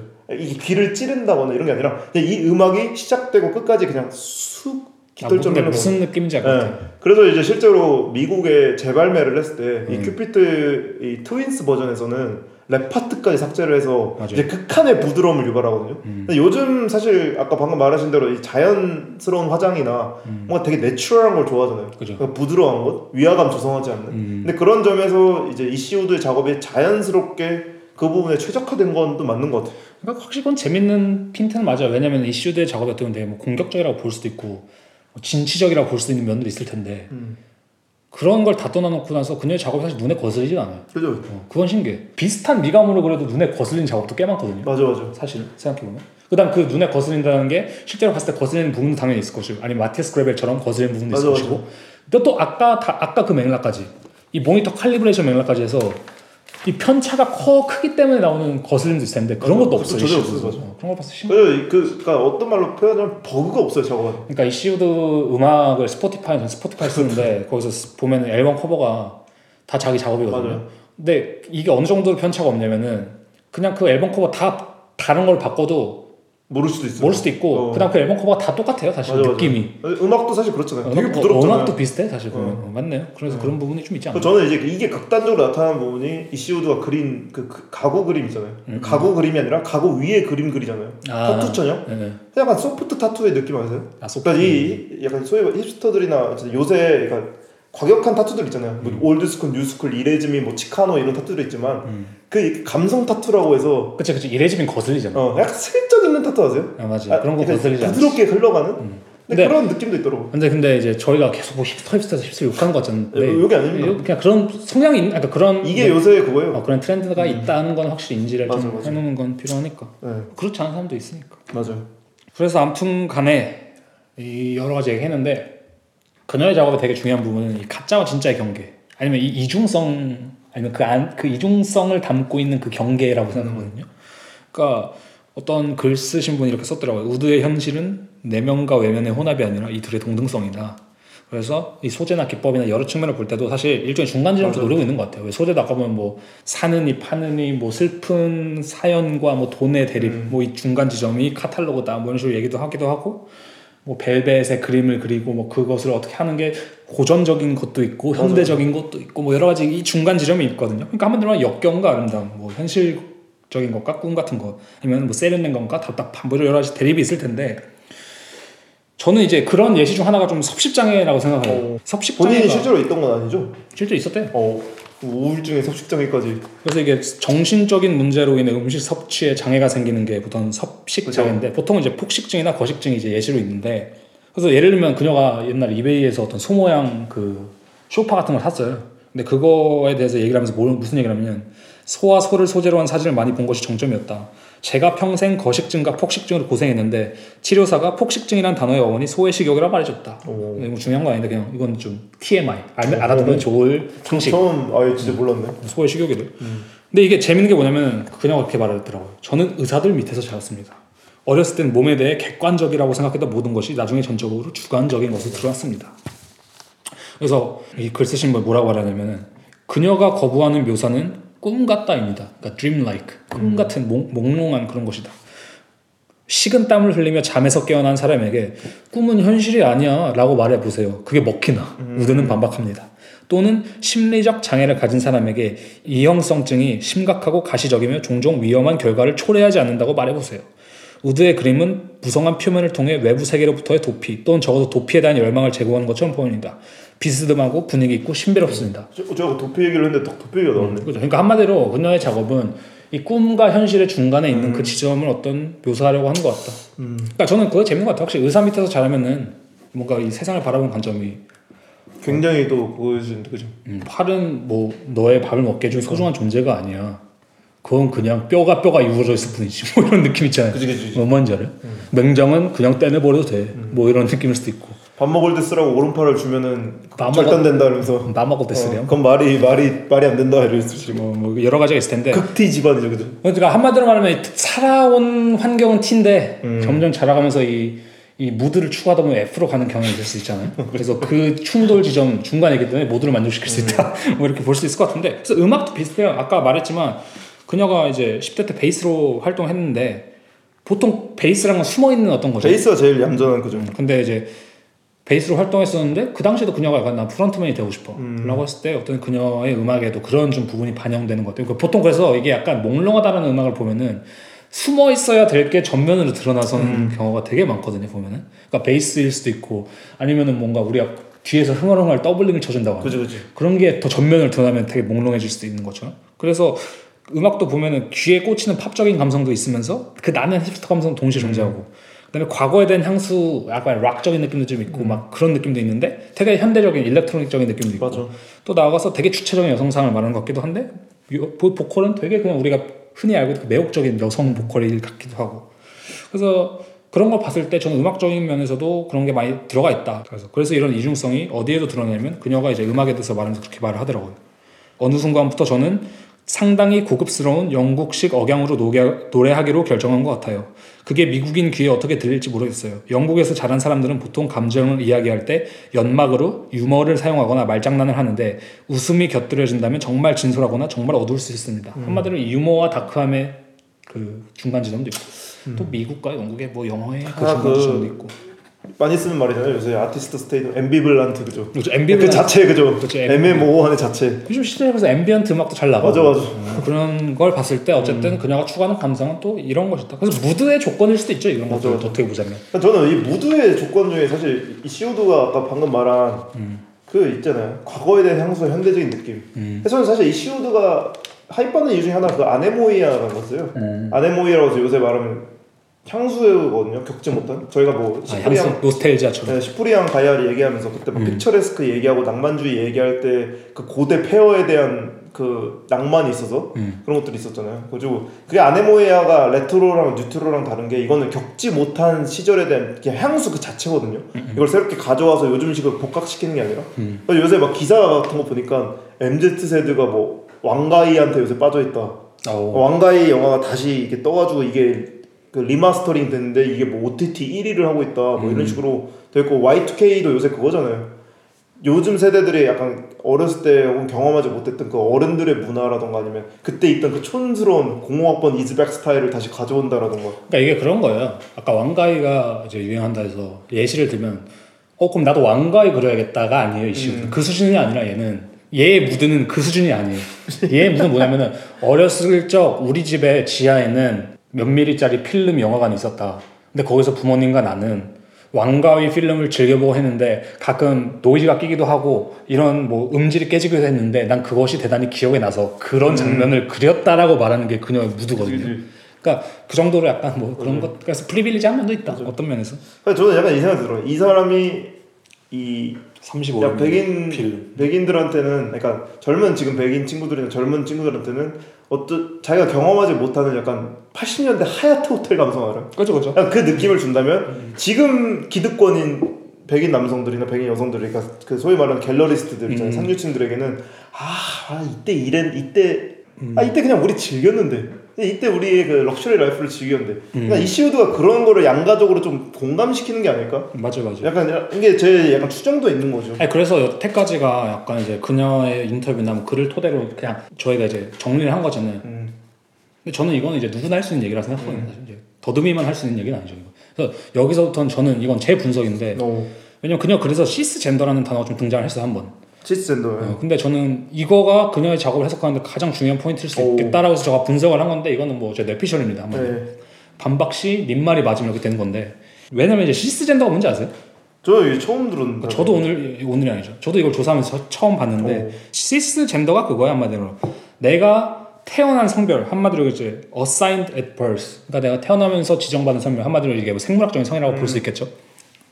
그 성별과 본인이 정체화하고 있는 성별, 그러니까 내가 인식하고 있는 성별이 같은 거를 시스젠더라고 요 음. 그러니까 이게 말이 어려운 거죠. 그냥 여자하고 남자예요. 뭐 예를 들자면 음. 보통 시스젠더 아마 두 개일 거예요. 근데 내가 태어난 성과 내가 인식하는 그치. 성이 다르면 그게 트랜스젠더예요. 그러니까 그 두 개가 다르기 음. 때문에. 그러니까 한마디로 이 말이 등장한 게 뭐냐면 그거거든요.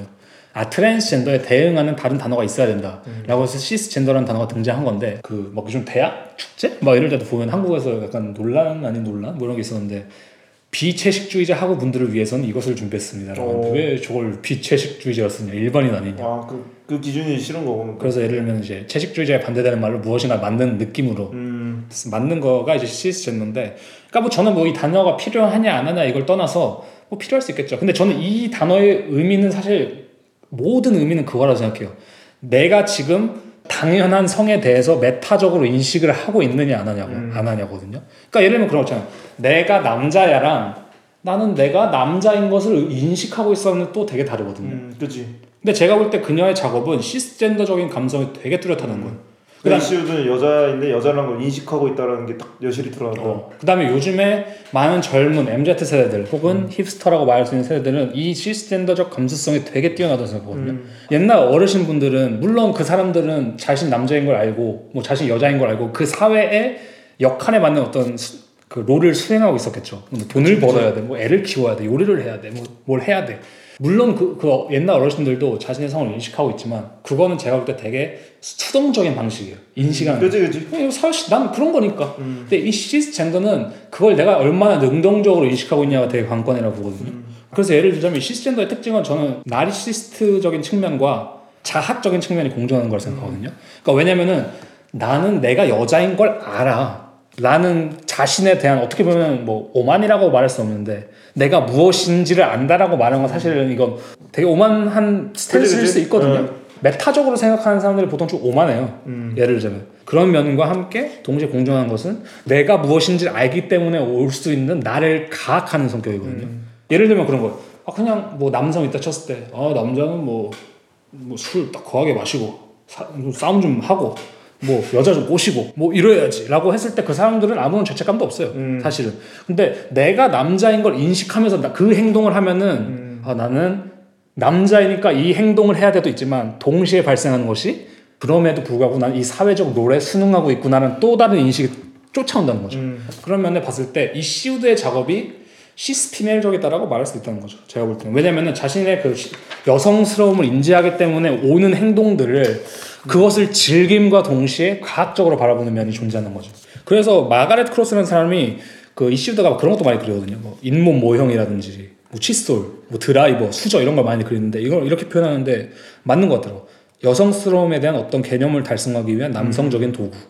이것을 시스젠더적인 감성에서 바라봤을 때 잇몸 모형, 칫솔, 드라이버, 수저 아니면 뭐 여성스러움을 달성하는 핸디백 이런 것은 어떤 역설이 담기냐면은 이것은 내가 여자이기 때문에 내가 당연히 가지고 싶은 거야. 근데 동시에 이것을 내가 따라가는 내가 좀 쪽팔리고 싫어. 음. 뭐 이런 되게 여러 가지 양가성적인 감정이, 있는 어, 양가적인 양가적인 감정이 있는 거죠. 그래서 아까 그 주디스 리버 가방 예시도 비슷한 음. 게 전쟁이라는 대단히 남성적인 사건과 이 크리스탈이 박힌 백조한테 되게 여성적인 그 음. 핸드백이 결합되는 예시거든요. 네. 그래서 제가 볼 때 시스젠더적인 관점은 당연한 듯한 무엇에서 역겨운 것을 찾아내는 것이라고 생각하거든요.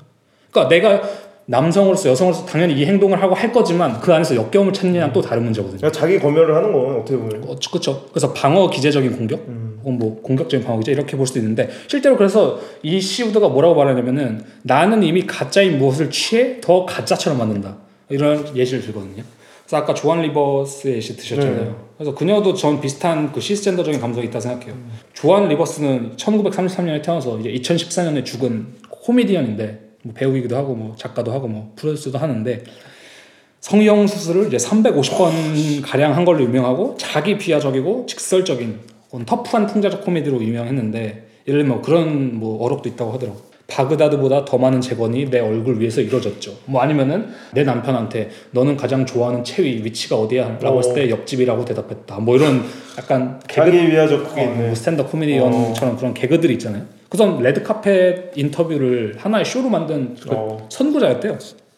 요즘에 그런 거 많잖아요. 레드카펫 같은 데 마이크 들고 저지. 그러니까 외국에서 이게 로스팅이라고 하는데 사람들 놀리는 거죠. 오. 어. 그래서 외모, 체형, 복장 등으로 되게 막 신랄하게 비판하고 뭘 했는지 모르겠지만 그럴 수 있죠.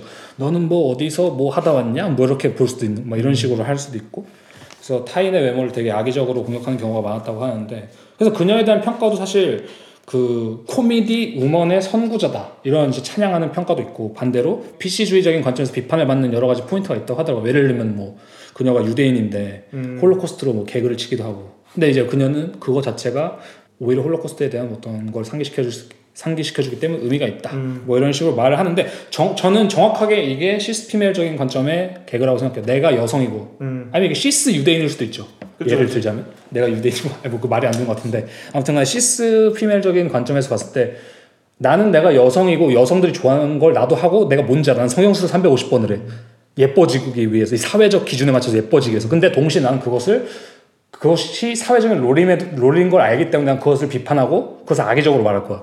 그러니까 그두 가지가 겹쳐지기 때문에 되게 이상한 포지션이 탄생한 거거든요. 그래서 한쪽에서는 찬사를 받게 되고 한쪽에서는 비판을 받을 수 있는 포인트가 생기는 것 같은데 저는 이런 지점이 어디서 또 등장하냐면은 네. 이 시우드 작업에 등장한 그 남성향적인 어떤 뭐가 있다고 생각해요 남성향을 만족시키는 무슨 취향. 음. 그러니까 예를 들면 자 인터뷰에서 그녀가 그런 팟캐스트 많이 듣는데요. 그 해외에는 팟캐스트 많잖아요. 네. 컴타운 뭐 이런 거라든지 팀 딜런 이제 사람 코미디언인데 뭐 그런 사람의 코미디 쇼도 많이 듣고 뭐 스트, 스트브라소 할키아스 이 사람이 이제 컴타운의 멤버였는데 오. 다 코미디언이야. 그러니까 한마디로 근데 그런 코미디언들이 있잖아요. 성적인 농담하는 코미디언. 음. 나는 운동하는 여자랑 요즘에 만나고 싶어. 왜냐면 걔네는 성욕이 장난이 아닐걸? 어. 뭐 이런 식의 약간 개그를 치면서 뭐 이런 식의 노골적인 농담들 어, 노골적인 농담들 있잖아요. 어. 근데 그런 거는 보통 이제 남자들이 많이 듣거든요. 재밌으니까 음. 그 성적인 농담들이. 근데 그런 거를 자신들 자기가 많이 듣는다고 하는데 저는 그 생각했죠. 을 이거가 가지고 오는 혜택이 뭘까 이슈들한테 음. 저는 근데 그거라고 생각하는 것 같아요 게임에서 보면 여왕벌이라는 단어가 있거든요 뭐 안 좋은 단어긴 하죠 안 좋은 단어긴 데 여왕벌이라는 단어가 뭐냐면은 이 극 남초 성향의 커뮤니티 뭐 혹은 그것이 보통은 게임 커뮤니티라든지 혹은 그녀가 말하는 이제 뭐 슈퍼카 커뮤니티 뭐 자동차 커뮤니티 아니 우리나라 치면 뭐 낚시 음. 커뮤니티 남자만 있는 데가 있잖아 인터넷에 그죠 그죠 근데 그런데 여자가 등장하고 난리가 나거든요 난리 나지 왜냐면 오 저랑 뭐 하실래 뭐 하실래 뭐 하실래 어. 예를 들면은 그 유튜버 중에도 낚시 뭐 아, 여행 되게 얼굴도 되게 예쁘세요 보면 네. 그래서 인기가 장난이 아니라고 하더라고요. 근데 그 어쨌든 남성향 안에 들어간 그 여성이 가지는 지위는 엄청나거든요. 맞아. 사실은 그래서 그런 것도 있잖아요 인터넷에 넷카마 어, 남자인데도 여자 인척을 해서 뭔가 그, 그 혜택을 그 아이템 받고 원래 어, 아이템 받기도 하고 그래서 그녀는 이제 그런 거를 달성하는 것이 보통 이제 팟캐스트 그런 거 듣는다거나 음. 아니면 그런 언급을 한다거나 아니면은 그는 이렇게 말하죠. 나는 남성들이 포르쉐 911의 실내를 공유하는 매우 남초적인 자동차 포럼을 자주 방문하는데 자동차에 대한 남성들의 대화와 자동차에 관련된 일을 설명한 데는 흥분이란 단어 외에는 달리 다른 단어가 없습니다. 나는 그것들을 읽으면 칩입자가 된 기분이지만 난 남자들의 대화를 듣는 게 좋습니다. 사람들은 나의 자동차 시리즈 작품을 통해 자동차에서 경험한 역경 경험을 많이 이야기해 주었습니다. 그런 이야기를 들으면 작품이 완성됩니다. 스튜디오를 떠나면 작품에 대한 개인적인 의도는 모두 포기합니다. 그러니까 나는 이 남자들의 이야기를 재밌게 듣는 여자라는 음. 것을 의도적으로 이용할 수 있는 건 대단히 시스템적인 관점이란 음. 거예요. 내가 이것을 그냥 하는 사람이면 난 그냥 어떻게 보자면 사회에서 만드는 여성인 거야. 근데 내가 이것을 의도적으로 참조하고 작업화 시킬 정도면 저는 그건 대단히 시스템적인 감성이라고 음. 생각하거든요. 한마디로 해서 남자가 슈퍼카 그러면 그만큼 재미없는 게 없어요. 그치, 그냥. 어, 그만큼 재미없는 게 없거든요. 맞아. 근데 그러니까 남자들 사이에서 아, 나는 게임 좋아하는 여자가 좋다. 난 진짜 이상형이야. 이런 사람도 있어요. 아, 난 나랑 같이 축구를 재밌게 볼 수 있는 여자. 난 나랑 같이 뭐 어떻게 맞아, 되게 맞아. 남자들이 좋아하는 어떤 취미를 할 수 있는 여자. 재밌게 듣는 여자. 어, 뭐 그런 여자들 말한 것처럼 이 남초 성향에 자신을 딱 끼워 넣어서 혜택을 볼 수 있는 건 진짜 교활할 수도 있다라는 거죠. 그러니까 우리가 그러니까 어. 우리가 말하는 맨스플레인을 즐기는 여자. 근데 그런 것들은 사실은 되게 흔치 않은 포지션이거든요. 맞아요. 그런 걸 또 예술계에서 의도적으로 한다는 거는. 전 그렇기 때문에 이 많은 뭐 예술계 안에서도 그녀가 하입을 받는 이유도 그런 부분이 없지 않을것 같아요. 왜냐면 갤러리스트들이나 아니면 권위 있는 아니면 컬렉터들도 사실은 뭐 흔히 말하면 이제 기성세대 남자 남성들이 맞아요. 많고 뭐 백인 남성들이 많기 때문에 당연히 이제 그런 하입들이 그쪽에서 들어갈 수 있을 것 같고. 맞아, 맞아. 그러니까 아까 여기서 말했지만 야 저거 추석이 많이 담긴 차인데 이, 이, 말을 하는 게 누구겠냐고. 그치, 그치 아저씨들이지. 그치. 아저씨들이지. 백인 부자 아저씨들. 구상은 시스메도 아니야 남성인 거지. 근데 그런 걸 봤을 때 아, 그녀는 어떻게 보자면 이 남성 여성의 이 놀이를 음. 뭐 마치 소꿉놀이나 인형극을 만들어내듯이 되게 만들어내고 있는 것이 아니라 그리고 그것이 단순히 풍자적인 게 아니라는 게 저는 중요한 것 같아요. 음. 왜냐하면 그녀가 어떤 뭐 트랜스젠더라든지 뭐 어떤 뭐랄까 대단히 뭐 페미니스트적인 어떤 운동을 하고 있는 사람이 아니기 때문에 이 사람은 그러니까 우리가 말한 것처럼 힙스터스러운 거 맞아. 좋아 사람이에요. 동시에 맞아, 맞아. 그럼에도 불구하고 실스피메이기 때문에 가학적인 자학적인 음. 면도 좀 있기 때문에 그 맛이 섞여 들어가는 게 아닐까. 음. 저는 좀 그런 생각을 좀 했는데 그래서 그녀가 이제 인터뷰에서 마크 론손과의 불화를 되게 많이 이야기하잖아요. 어, 맞아 맞아. 마크 론손이 아마 이제 들어보신 분들은 많이 들어보셨을 텐데 그 업타운 펑크였나? 그것도 아마 그게 이제 거기서 그 브루노마스 뒤에서 그 치는 사람이 아마 그쵸 마크 론손이죠. 그죠 그 사람이랑 같이 이제 그 사람의 이제 레이블에 들어간 거죠. 맞아. 근데 그러다 이제 파토가 나서 결, 안 좋게 결별 제가 알기로 EP 앨범까지는 거기서 그 사람을 음. 만든 레이블에서 했고 맞아 맞아. 그 다음에 정규 앨범을 그냥 혼자 했다고 들어. 근데 거기서 이제 이슈드가 불만을 가진 게 그런 거거든요. 마크론슨이 막 자신이 했던 작업물을 그냥 뭐 임의로 바꿔놓고 뭐 악기를 추가하고 버리고 악기를 빼버리고 뭐 이렇고 그다음 걔네들이 나한테 관심을 가져주는 게 음악적인 얘기를 하는 게 아니더라. 걔네가 나한테 붙인 거는 무슨 인스타 뭐 홍보 매니저를 나한테 붙여주더라. 그래서 난 해시태그를 어떻게 달려 달아야 하는지 알려줬는데 거기서 난 그런 생각을 했다. 아니 씨바 내가 94년생인데 내가 해시태그 다는 거더 잘 알겠지. 뭐 이런 식으로 설, 생각을 하고 그 다음에 t 스트트랩이라고 하더라고요, 그거를. t h 트 r s 이 뭐냐면 약간 관심을 끄는 게시물이라고 하는 거죠. 오. 그러니까 뭐냐면 약간 보통은 좀 성적인 건데 이게 네. 인스타에서 이제 관심을 끄는 게시물을 t 스트 트랩, 그러니까 갈증 트랩. 하면 내가 거기 갇히게 되는. 오. 어. 그래서 바이럴이라고 말할 수 있을 것 같은데 그런 걸 더 많이 올리라고 했는데 난 그런 거를 올리고 싶지 않았다. 근데 뭐 그런 식으로 얘기했는데 저는 이마크론송과 어, 이슈드의 대립이 시스 메일과 오, 어, 시스, 시스 메일의 대립인 것 같아요. 오. 왜냐면은 보통 시스 피메일이 가장 의도적으로 잘 이용할 수 있는 사람은 보통의 남자거든요. 음. 자기가 남자인 걸 인식하지 못하는 남자 그냥. 그 예시가 남자. 이제 레리 가고시하는 거죠. 그치 그치. 이 재밌는 썰인데 레리 가고시하는 이제 이시우드에게 뭐 나랑 같이 일하자 하면서 백조 가방을 선물해줬대. 너 이거 그랬잖아. 너 이거 좋아하지.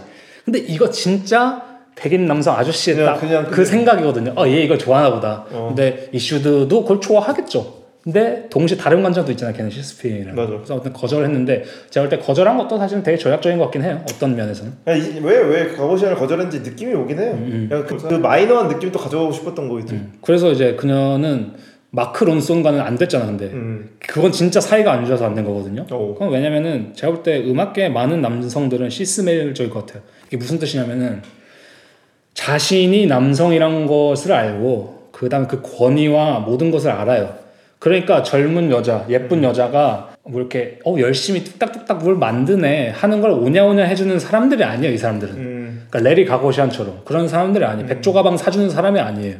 그러니까 얘네들 무슨 사람이냐면은 어떤 여자는 그 사람들이 가진 뭐재능일 수도 있고 뭐 외모가 있을 수도 있고 뭐가 여러 가지 있을 수 있을 거 아니에요. 그거를 진짜 프로페셔널하게 비즈니스의 관점으로 이용해 먹고 조종하고 음. 지배하는 사람들이거든요. 근데 그 약간 프로듀서적인 느낌이 있네 확실히 그죠. 음. 그러니까 이게 너의 난 너의 음악에는 관심 없어. 난 너를 음. 사람으로 취급 안 해. 넌 나에게 도구야. 음. 그러니까 음. 나는 너랑 음악 얘기 안 해. 난 너한테 그냥 이 정도 뭐 인스타 홍보 매니저 붙여줄게. 비즈니스적이라고 볼 수도 어. 있고 그죠. 그러니까 보통 남성들은 그렇게 안돼하거든요 음, 음. 예를 들자면. 그죠. 그래서 그 갈등이 있지 않았을까? 제 생각에는. 근데 저는 웃긴 거는 그런 것 같아요. 아까 제가 떨스트 트랩이라고 얘기했잖아요. 그 마크 론슨이 내 인스타에 thirst 한마디로 사람의 관심을 끄는 어떤 그 자극적인 게시물을 올렸으면 좋겠다고 했는데 저는 그거 같아요. 이슈들의 작업이 사실은 제가 볼땐 thirst 이거든요 음, 어떤 점에서 구조 그치? 자체가 사실 thirst 이랑 음. 비슷해요. 제가 볼 때는 네. 무드를 아까 해시태그 무드 이런 것처럼. 근데 그거를 자기가 만들어야 의미가 있지 남이 시켜서 만드는 사람이 아니란 거지. 음. 그 갈등이었던 것 같아요. 음.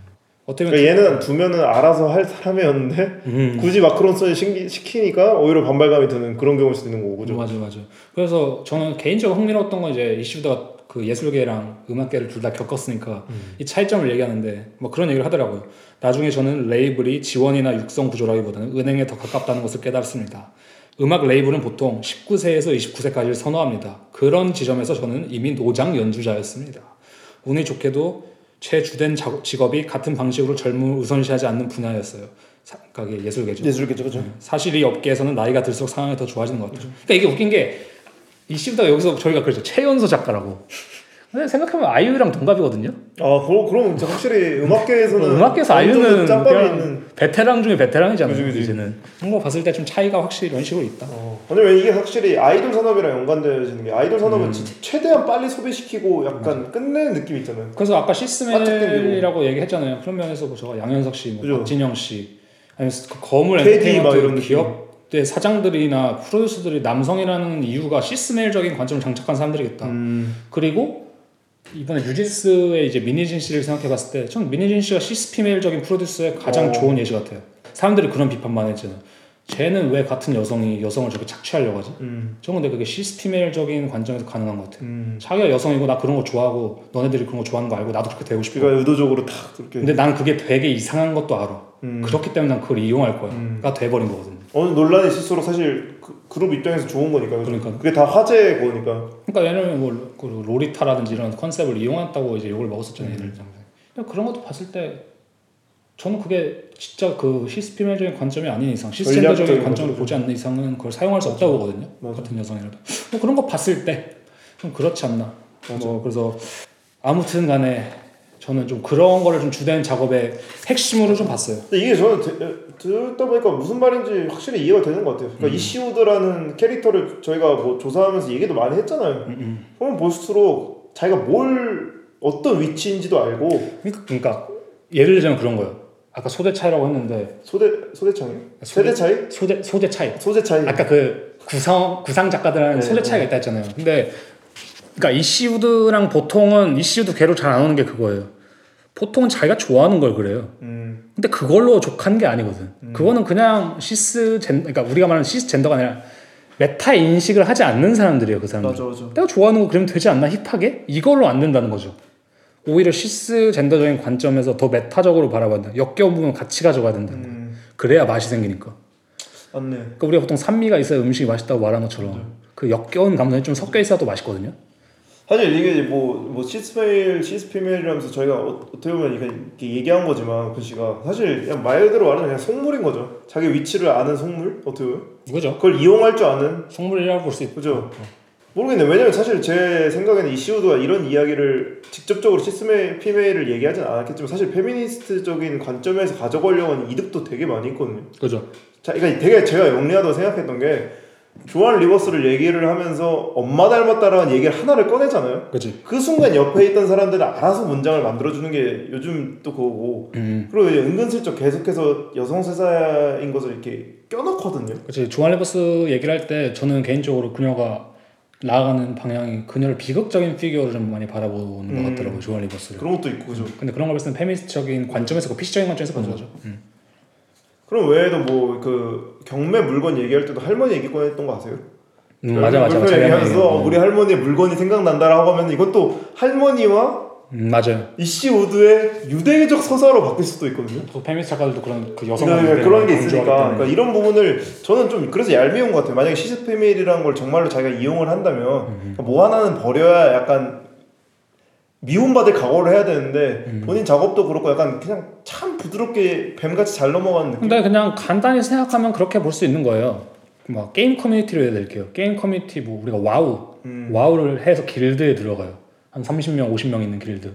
거기 가서 내가 여성으로서 혜택을 봐야겠다라고 생각하고 들어가요. 음. 그러니까 순수한 마음으로 그냥 들어갈 수 있는데 거기 남자가 그치? 많을 수도 있죠. 아. 근데 내, 가 애초에 작정하고 아, 남자가 많은데 들어가면 혜택을 많이 보더라 하고 거기 들어가. 음. 그다음 거기 가서 내가 뭐 여성 파리를 할 수 있어요, 솔직히 말하면. 아, 그치? 아, 나 여자라서 이게 자는데 미안해요. 음. 할수 있잖아.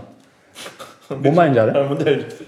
근데 그거는 내가 볼 때는 그게 뭐 그녀가 그걸 사용하면 안 된다라고 보기보다는 당연히 취할 수 있는 전략이라고 좀 생각을 해요. 이미 이 길로 들어섰을 때. 음. 전 그래서 미니진 씨가 로리타 컨셉을 당연히 사용할 수 있다고 보거든요. 음. 내가 이미 이 길로 들어왔는데 그건 또 왜 쓰면 안 돼. 음. 난 사용할 거야. 근데 그런 맥락으로 좀 사용하는 것 같다. 그럼 근데 그런 면에서 봤을 때 우리가 예술계 입장에서 그다음에 우리가 예술 바라는 관람자 입장에서 아니면 큐레이터 입장에서 그거는 확실히 구분을 해줄 필요가 있죠. 음 맞아. 이것이 단순히 맞는 페미니스트적인 관점이야 아니면은 적절한 페미니스트적인 관점이라고만 봤을 때는 맞아. 아니란 거죠. 그러니까 물론 이 다양성이라는 건 존재해야 되는데 맞아. 이것만이 그거는 어. 근데 음. 왜냐면 이 무드가 있는 작업들이 보통 더 세니까 요즘에는 맞아, 젊고 힙한 작업이 더 세니까 많은 사람들이 그냥 그렇게 나아갈 수도 있는 거거든요. 근데 사실 저도 그렇고 오피스도 조사하면서 느꼈던 게 이 시우드의 작업이나 이 사람에 대한 캐릭터에 대해서 이야기를 할때 음. 사실 약간 그런 느낌 받았잖아요. 저희가 둘 다 동시에 약간 의도적으로 하입을 주는 느낌이잖아요. 음. 좀 과한 하입도 없지 않아 들어가 있는 게 있거든요. 음. 사실 이시우드의 작업에 대해서 어떤 연구를 하고 분석하는 글들은 많지만 이거에 대해서 어떤 비평, 비평적인 느낌의 글을 쓴 건 전 하나도 찾아보지 못했거든요. 작업의 밑바탕을 깔아주는 느낌까지 들 그 정도로. 그러니까 이게 그렇게 바라야 될 것 같아요. 제 생각에 그녀의 작업이 하입을 받을 수 있는 작업이 하입을 받을 수 있는 어, 자본이 얽혀 있어요. 음. 왜냐면 첫 번째로 잘 팔릴 수 있는 회화야. 맞아, 맞아. 확실한 건. 그러니까 그녀가 난해한 회화를 그리는 사람이 아니잖아요. 맞아. 그리고 이게 어떤 맥락으로 가야 되냐면은 내가 만약에 돈을 벌어낸 자본가 입장이에요. 그래서 MZ 세대의 신 여성들이 돈을 안 쓰는데 주목한다. 뭐 이런 식으로 간다면은 저는 그런 식으로 아무도 전략을 짜지 않을 거거든요. 음. 사회가? 그치, 그치. 사회, 지금 자본주의 사회인데. 그렇게 살 것 같아요, 전차리. 이 MZ 세대 젊은 여성들은 명품을 오히려 소비하길 원하고 맛있는 스시집에 가서 오마카세 먹길 원하고 그런 것들이 자유로운 삶의 방식이고 네. 페미니즘적인 방식이라고 생각하고 그것이 옳은 방식이다라고 홍보를 해야 한다는 거죠. 음. 근데 저는 그 비슷한 괴가 약간 일어나고 있다고 생각해요. 음. 물론 그 여성들이 뭐 그런 걸 먹으면 안 되는 것도 아니고 뭐 그런 명품을 사면 안 되는 것도 아니야. 근데 그것을 하는 것만이 자유로운 여성이 아니잖아요, 사실. 그지, 그지. 제가 말하는 건. 음. 근데 사회는 당연히 그렇게 흘러갈 수밖에 없어요, 대보자면. 돈이 너무나 넓혔기 때문에. 맞아. 제가 볼 땐 그렇게 흘러갈 수밖에 없게 설계가 돼 있다는 거죠. 그러니까 결국 자본주의 시스템 안에서는 그것조차도 컨트롤되는 그죠. 그런 거 있다. 그다음에 요즘에 아까 시스템이나 뭐 페미니즘 얘기를 하고 있지만 사실 저 뭐 저가 남자고 저가 뭐 운동가도 아니고 저가뭐그거 전문가 아니기 때문에 함부로 말할 수 없지만 개인적으로 요즘 여성들 중에 자신이 페미니스트가 아니다 혹은 시스피멜적인 관점이 아예 없다라고 말할 수 있는 여성이 있을까요? 음. 제가 볼 때 없거든요. 거의 거의 없어요. 제가 볼 때 특히 예술계에는 거의 없어요. 맞아 맞아. 확실한 거는. 근데 그런 걸 봤을 때 새로운 방향성이 나타나고 있는 방식이 제가 볼 때는 이슈적인 방향성이 큰 것 같아요. 음. 근데 뭐 또 다른 방향성이 등장해야 될 것도 있긴 하겠죠. 나도 그러니까 아까 것처럼 엄청난 하이를 받고 있고. 맞아요. 저희가 다양성 얘기한 만큼 이, 런 사람도 있고 이런 음. 사람도 한 명씩 필요하긴 해요. 음, 음. 근데 저는 이제 좀 걱정이 어쨌든 이번에 한국에서 전시를 한다고 하잖아요. 2023년에. 그죠. 근데 이시우드가 의도한 대로 그리고 이시우드를 좋아하는 갤러리스트들이 의도한 대로 만약에 말 그대로 똑같이 소비만 될 것 같아서 좀 걱정인 부분이 있어요. 어? 당연히 그렇게 되겠죠. 네, 당연히 그렇게 될 거의 확률이 사실 99%거든요. 음. 정말 인기가 많을 것 같은 느낌도 음. 들고. 아, 맞아요. 음. 그래서 아까 저희가 처음에 했던 얘기를 사실 끄집어서 가져오면 그 얘기를 했잖아요. 저희가 결국 엔틱 가구 사에서 가구를 살 수 있고 그치. 뭐 이런 여러 가지 할 수 있는 게 얘가 대단히 특권층에 있기 때문이다. 맞아. 백인 여성이고. 저희가 이거 애초에 녹음하기 시작하기 전에도 한번 얘기를 했었잖아요. 영국인이고. 그죠. 부모가 의사인데. 어쩌면 모두가 숨기고 있던 욕망을 드러내는 걸수 있어요. 문자 음, 음, 그러니까 일종의 욕망을 재생산하는데 기여할 수도 있지 않냐. 음. 사실 가장 간단히 말이에요 한마디로 말하면 다시금 제국주의적인 어떤 형태가 될 수 있다. 맞아. 왜냐면 이게 한국에 들어와서 이 사람이 가장 잘 나가는 젊은 힙한 작가고 그다음 이 사람 페미니즘적인 관점도 있고 이런 타고 했을 때 이것이 다시 제, 되게 그 백인 특권층이 가질 수 있는 어떤 것을 재생산하고 있는 거거든요. 근데 이제 이시우드라는 사실 이건 거대한 거의 그 점원 페리오 같은 느낌이거든요. 음. 그런 이제 거대한 배가 들어왔을 때 저반을 하고 한국에서 그 무드가 쏟아져 나올 때, 그러니까 음. 이것을 과연 어떤 비판적인 측근에서 확인할 수 있을까? 아 저는 그건 중요하다 생각. 이거에 취할 것 같은 느낌이 들어서 음, 맞아요. 한편으로 걱정인 것도 있거든요. 저도 그거는 좀 동의해요. 왜냐면 솔직한 마음으 제가 봐도 이 작업이 좋고 좋아 보이고 좋아요. 이, 음. 이쁘잖아요. 일단 갖고 싶은 욕망도 자극하고. 그러니까 이게 영국에서 전시가 되고 뭐 독일에 전시가 되고 미국에 전시가 될 때랑 한국에서 전시가 될 때랑은 맞아. 분명히 질, 같이 즐기는 부분도 비슷해야 되지만 또 차이점을 두고 우리가 맞아. 또 다른 접근법을 제시하는 것도 맞아요. 분명히 대단히 중요해요. 한국은 영국과 그 같은 역사를 갖고 있는 나라가 아니거든요. 맞아. 한국은 영국과 그 같은 미술 역사가 반복되어야 돼서도 아니, 안 되고 그죠. 음.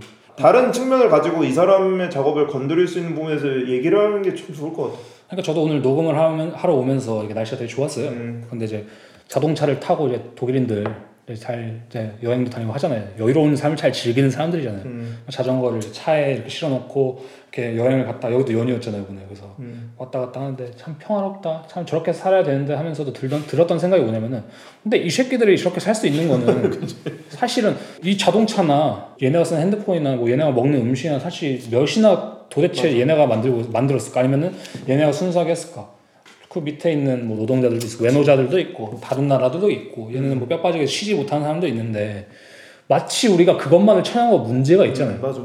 아 그래 나도 저렇게 여유롭게 살아야지라고 그럼 이거랑 비슷한 맥락이에요 그러니까. 그러니까 막 그런 막 북유럽 감성이라고 했을 때 음. 북유럽 감성을 한국에서 추구한다라는 것 자체가 좀 웃긴 거죠 그죠 어떻게 보면 음. 북유럽은 음. 이미 그 스타트 지점이 달랐는데 그죠 K화 돼서 들어가야 될 필요는 있을 수 있는 건데 어. 예를 들자면 그래서 제가 이제 이시우드 그 베이징 엑스갤러리에서 전시한 거 보니까 음. 모르겠어요 그 자, 전시에 대해서 어떤 말들이 많이 오고 갔는지는 음. 근데 그냥 그냥 그렇게 잘 하고 이 시우드는 만족스러운 하입 받고 돌아갈 것만 같은 느낌이 들어서 음. 그냥 저희 그러니까 우리나라의 관점에서 좀 다룰 수 있는 이야기들이 나와야 되지 않을까라는 생각이 드는 거죠. 그죠. 네. 음. 흥미로운 것 같아요. 왜냐면 저희가 지금까지 더듬이 소개했던 작가들은 어떤 식으로든 역사적인 측면도 많이 다뤘고 음. 그리고 되게 레퍼런스도 여러 군데가 있었잖아요. 뭐 음. 뭐 심지어 산드라 무진가 얘기도 디아스포라 얘기도 했고 이번 마티스 알트만 때는 건축적 얘기도 많이 했지만 그러니까 이시우도 얘기를 하면서 사실 그런 이야기 할 생각은 별로 안 들었던 것 같아요 이번 편에서. 그러니까 확실히 저는 그냥 뭐 좀 진짜 폭력적으로 일반화해서 말하자면은 MZ 힙스터스러운 당당함이 있다. 음. 그러니까 한마디로 말하면 점잖은 작가라는 생각 안 들어요. 그러니까 그, 근데 그게 나쁘다라는 뜻으로 말하는 게 아니라 새로운 형태의 어, 그 세대의 등장을 맞아. 당연히 알리는 거고 그다음 그것을 우리가 당연히 나쁘다고만 말할 수는 없는 거고 음. 근데 동시에 우리가 또 주의해야 될 부분도 있는 거고 맞아. 그러니까 예를 들자면 그런 거 있잖아요 어, 저희가 뭐 얘기했었는데 그 어디 학생 중에 한 명이 이제 자기 인스타 계정에 자기 회화 딱 그린 거를 뭐 스케이트보드 타고 가면서 이제 노래 틀어놓고 이제 이것은 뭐 제가 하느냐다 이거 지나가고 이런 계정이 있다고 저도 한두 번 봤는데 그쵸, 그쵸. 그냥 그런 것이 당연히 점잖지는 않죠 점잖게 디아스포라 얘기를 하지 않고 음. 점잖게 페미니즘 얘기를 하지 않고 뭐 점잖게 무엇인가를 하지 않죠.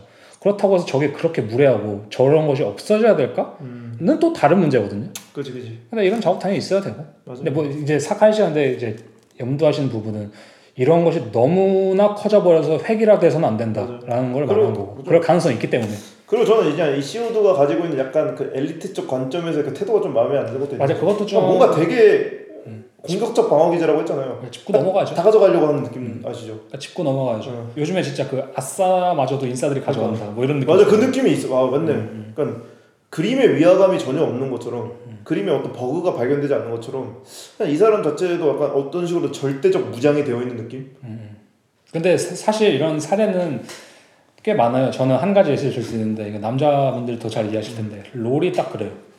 리도 오브 네, 레전드 있잖아요. 네, 네.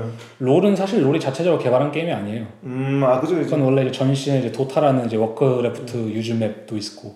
근데 롤이 그런 걸 완전히 베껴와서 지금 잘 되잖아. 그렇 그리고 예를 들자면 지금 또 롤토 체스라는 게 있어요. 음, 그것도 뺏긴 거. 그 안에 있는 미니 게임인데 그것도 어. 이제 오토 체스라는 이제 유즈 맵을 뺏긴 거고. 그다음에 요번에 또 어떤 게임이 나왔더라고요. 근데 그거는 제가 봤을 때또 다른 게임을 베꼈어요. 오. 근데 거긴 거의 베낀 걸 하거든요. 근데 거긴 지금 왕국이죠, 이제 사실 게임. 그죠, 베끼고 커지면은. 리그 오브 레전드 음. 왕국이는데 사실 우리나라 남자들이 가장 많이 하는 게임이 리그 오브 레전드고, 전 세계적으로도 그렇고. 근데 그런 걸로 봤을 때, 우리가 그것을 단순히 즐기는 거는 문제가 되지 않는데, 음. 그런 역사도 알아야 되고, 맞아, 어느 정도는. 맞아. 그거에 대한 인식을 조금 해야 된다는 거죠. 음. 근데 안 그러면 사실 대기업이 다 먹어버리는 이 현재 시장 상태랑 다를 게 뭐예요? 그러니까요. 네. 예. 아, 그 얘기에 대해서 제가 아는 여자분이랑도 얘기를 했던 게 그 여자분이 이러 이시우드 e 작업 얘기 아는 여자분 네, 얘기를 들으면서 네. 그러 예, 어쨌든 백인 여자가 페미니스트적인 이야기를 할때 페미니즘의 이야기를 할 때 이 사람들이 그 얘기만 섹시즘에 대한 얘기만 해야 될 뿐만이 아니라 그것만 하는 게 아니라 콜로니얼리즘 그러니까 영국이나 어쨌든 그쪽 나라에서의 겪었던 콜로니즘 그러니그 그 식민지주의랑 제국주의에 대해서 이야기를 해야 되지 않을까라는 얘기를 했거든요. 아, 만약 할 거면. 네. 음. 아니 왜냐면 저도 사실 그 돌이켜봤을 때 자기 반성적인 작업을 하는 사람이 있을 까라는 생각을 하긴 했어요. 왜냐면 음.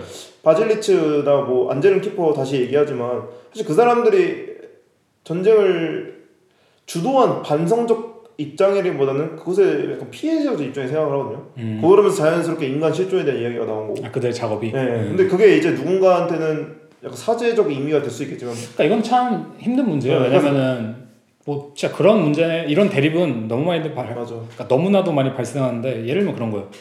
그래서 언제까지 할 건데 음. 연자제야 음. 이렇게 가버릴 수 있는 그럴 수도 있고 네. 아니면은 뭐 그렇게 누군가는 그럼 그런 걸 잊어 이렇게 말할 수도 있는 거고 아 그리고 아까 그 여자분 또 그렇게 얘기했잖아 운동가와 예술가는 다르다 음, 그 말도 이해가 되는 것이 있죠 음. 왜냐면 예술가는 예술 작품으로서 뭔가를 하는 사람이지 뭔가 직접적으로 정치적 표현을 하는 사람은 아니기 때문에 음. 뭐 그런 부분도 생각하게 을 되고 네 확실히 이 문제는 요즘 시대에는 가장 주된 화두가 돼야 되는 문제 중 하나일 것 같긴 해요 이것을 우리가 어디까지 끌고 가야 될까 맞아 맞아 그러니까 우리나라와 일본 관계도 똑같고 사실은 그치, 그치. 근데 우리나라 일본 관계를 잠시 생각해보면 당연히 그분들이 일본 분들이 사과를 하지도 않지만 잘 음. 동시에 이 사과를 하지 않는 이유가 그런 부분도 있어요. 국제 정치적인 면도 되겠거든요 그러니까 음. 물론 그렇기 때문에 그들이 잘한다가 아니라 그들의 정치적 전략이 그렇기 때문에 그들이 그렇게 행동하는 부분도 괜히, 있는 거거든요. 괜히 안 하겠냐고. 음. 예를 들면 만약에 그들이 사과하는 게 정치 국제 정치적으로 하건 자본적으로 너무나도 큰 베네핏이 있다면 당연하지. 발, 벗고 사과할 거예요. 근데 그, 그게 또 진심 어린 사과냐? 또 이렇게 뭐. 맞아. 바라보는 것도 되게 웃길 수도 있고 맞아. 아닐 음. 수도 있고. 근데 이건 너무 또 이제 얘기가 길어지니까 음. 그래서 그런 문제 또 응. 저희끼리 그냥 술 먹으면서 하는 얘기인 거고. 그렇죠. 음. 아무튼 이시우도 조사하면서 재밌었어요. 다른 다른 걸 좀 많이 그러니까 다른 측면의 미술적 측면을 뭐라 해야 되지? 지금까지 작가들은 어쨌든 상업 작가라는 느낌은 좀 절건데 오스턴리 빼고 근데 이 작가 조사하면서 아 이쪽 작가가 가질 수 있는 최대한의 베네피스텐스뭐 음. 무드 그리고 이제 새로운 세대들의 태도 방식 저랑 사실 맞아 그게 중요한 거. 그래서 차이도 안 나지만 음.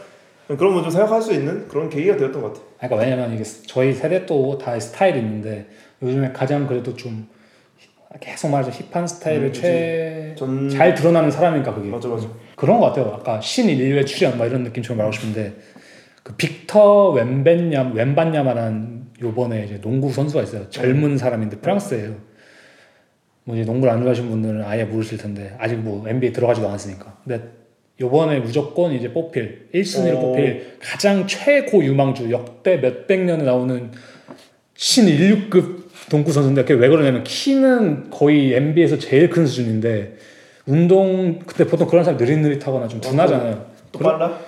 근데 그게 되게 유연하고 가드처럼 3점도 잘 쏘고. 와, 그래서 이 새끼 뭐지? 막 이런 느낌 이잖아요 어. 근데 저도 약간 이슈들 보면 그런 느낌이었어요.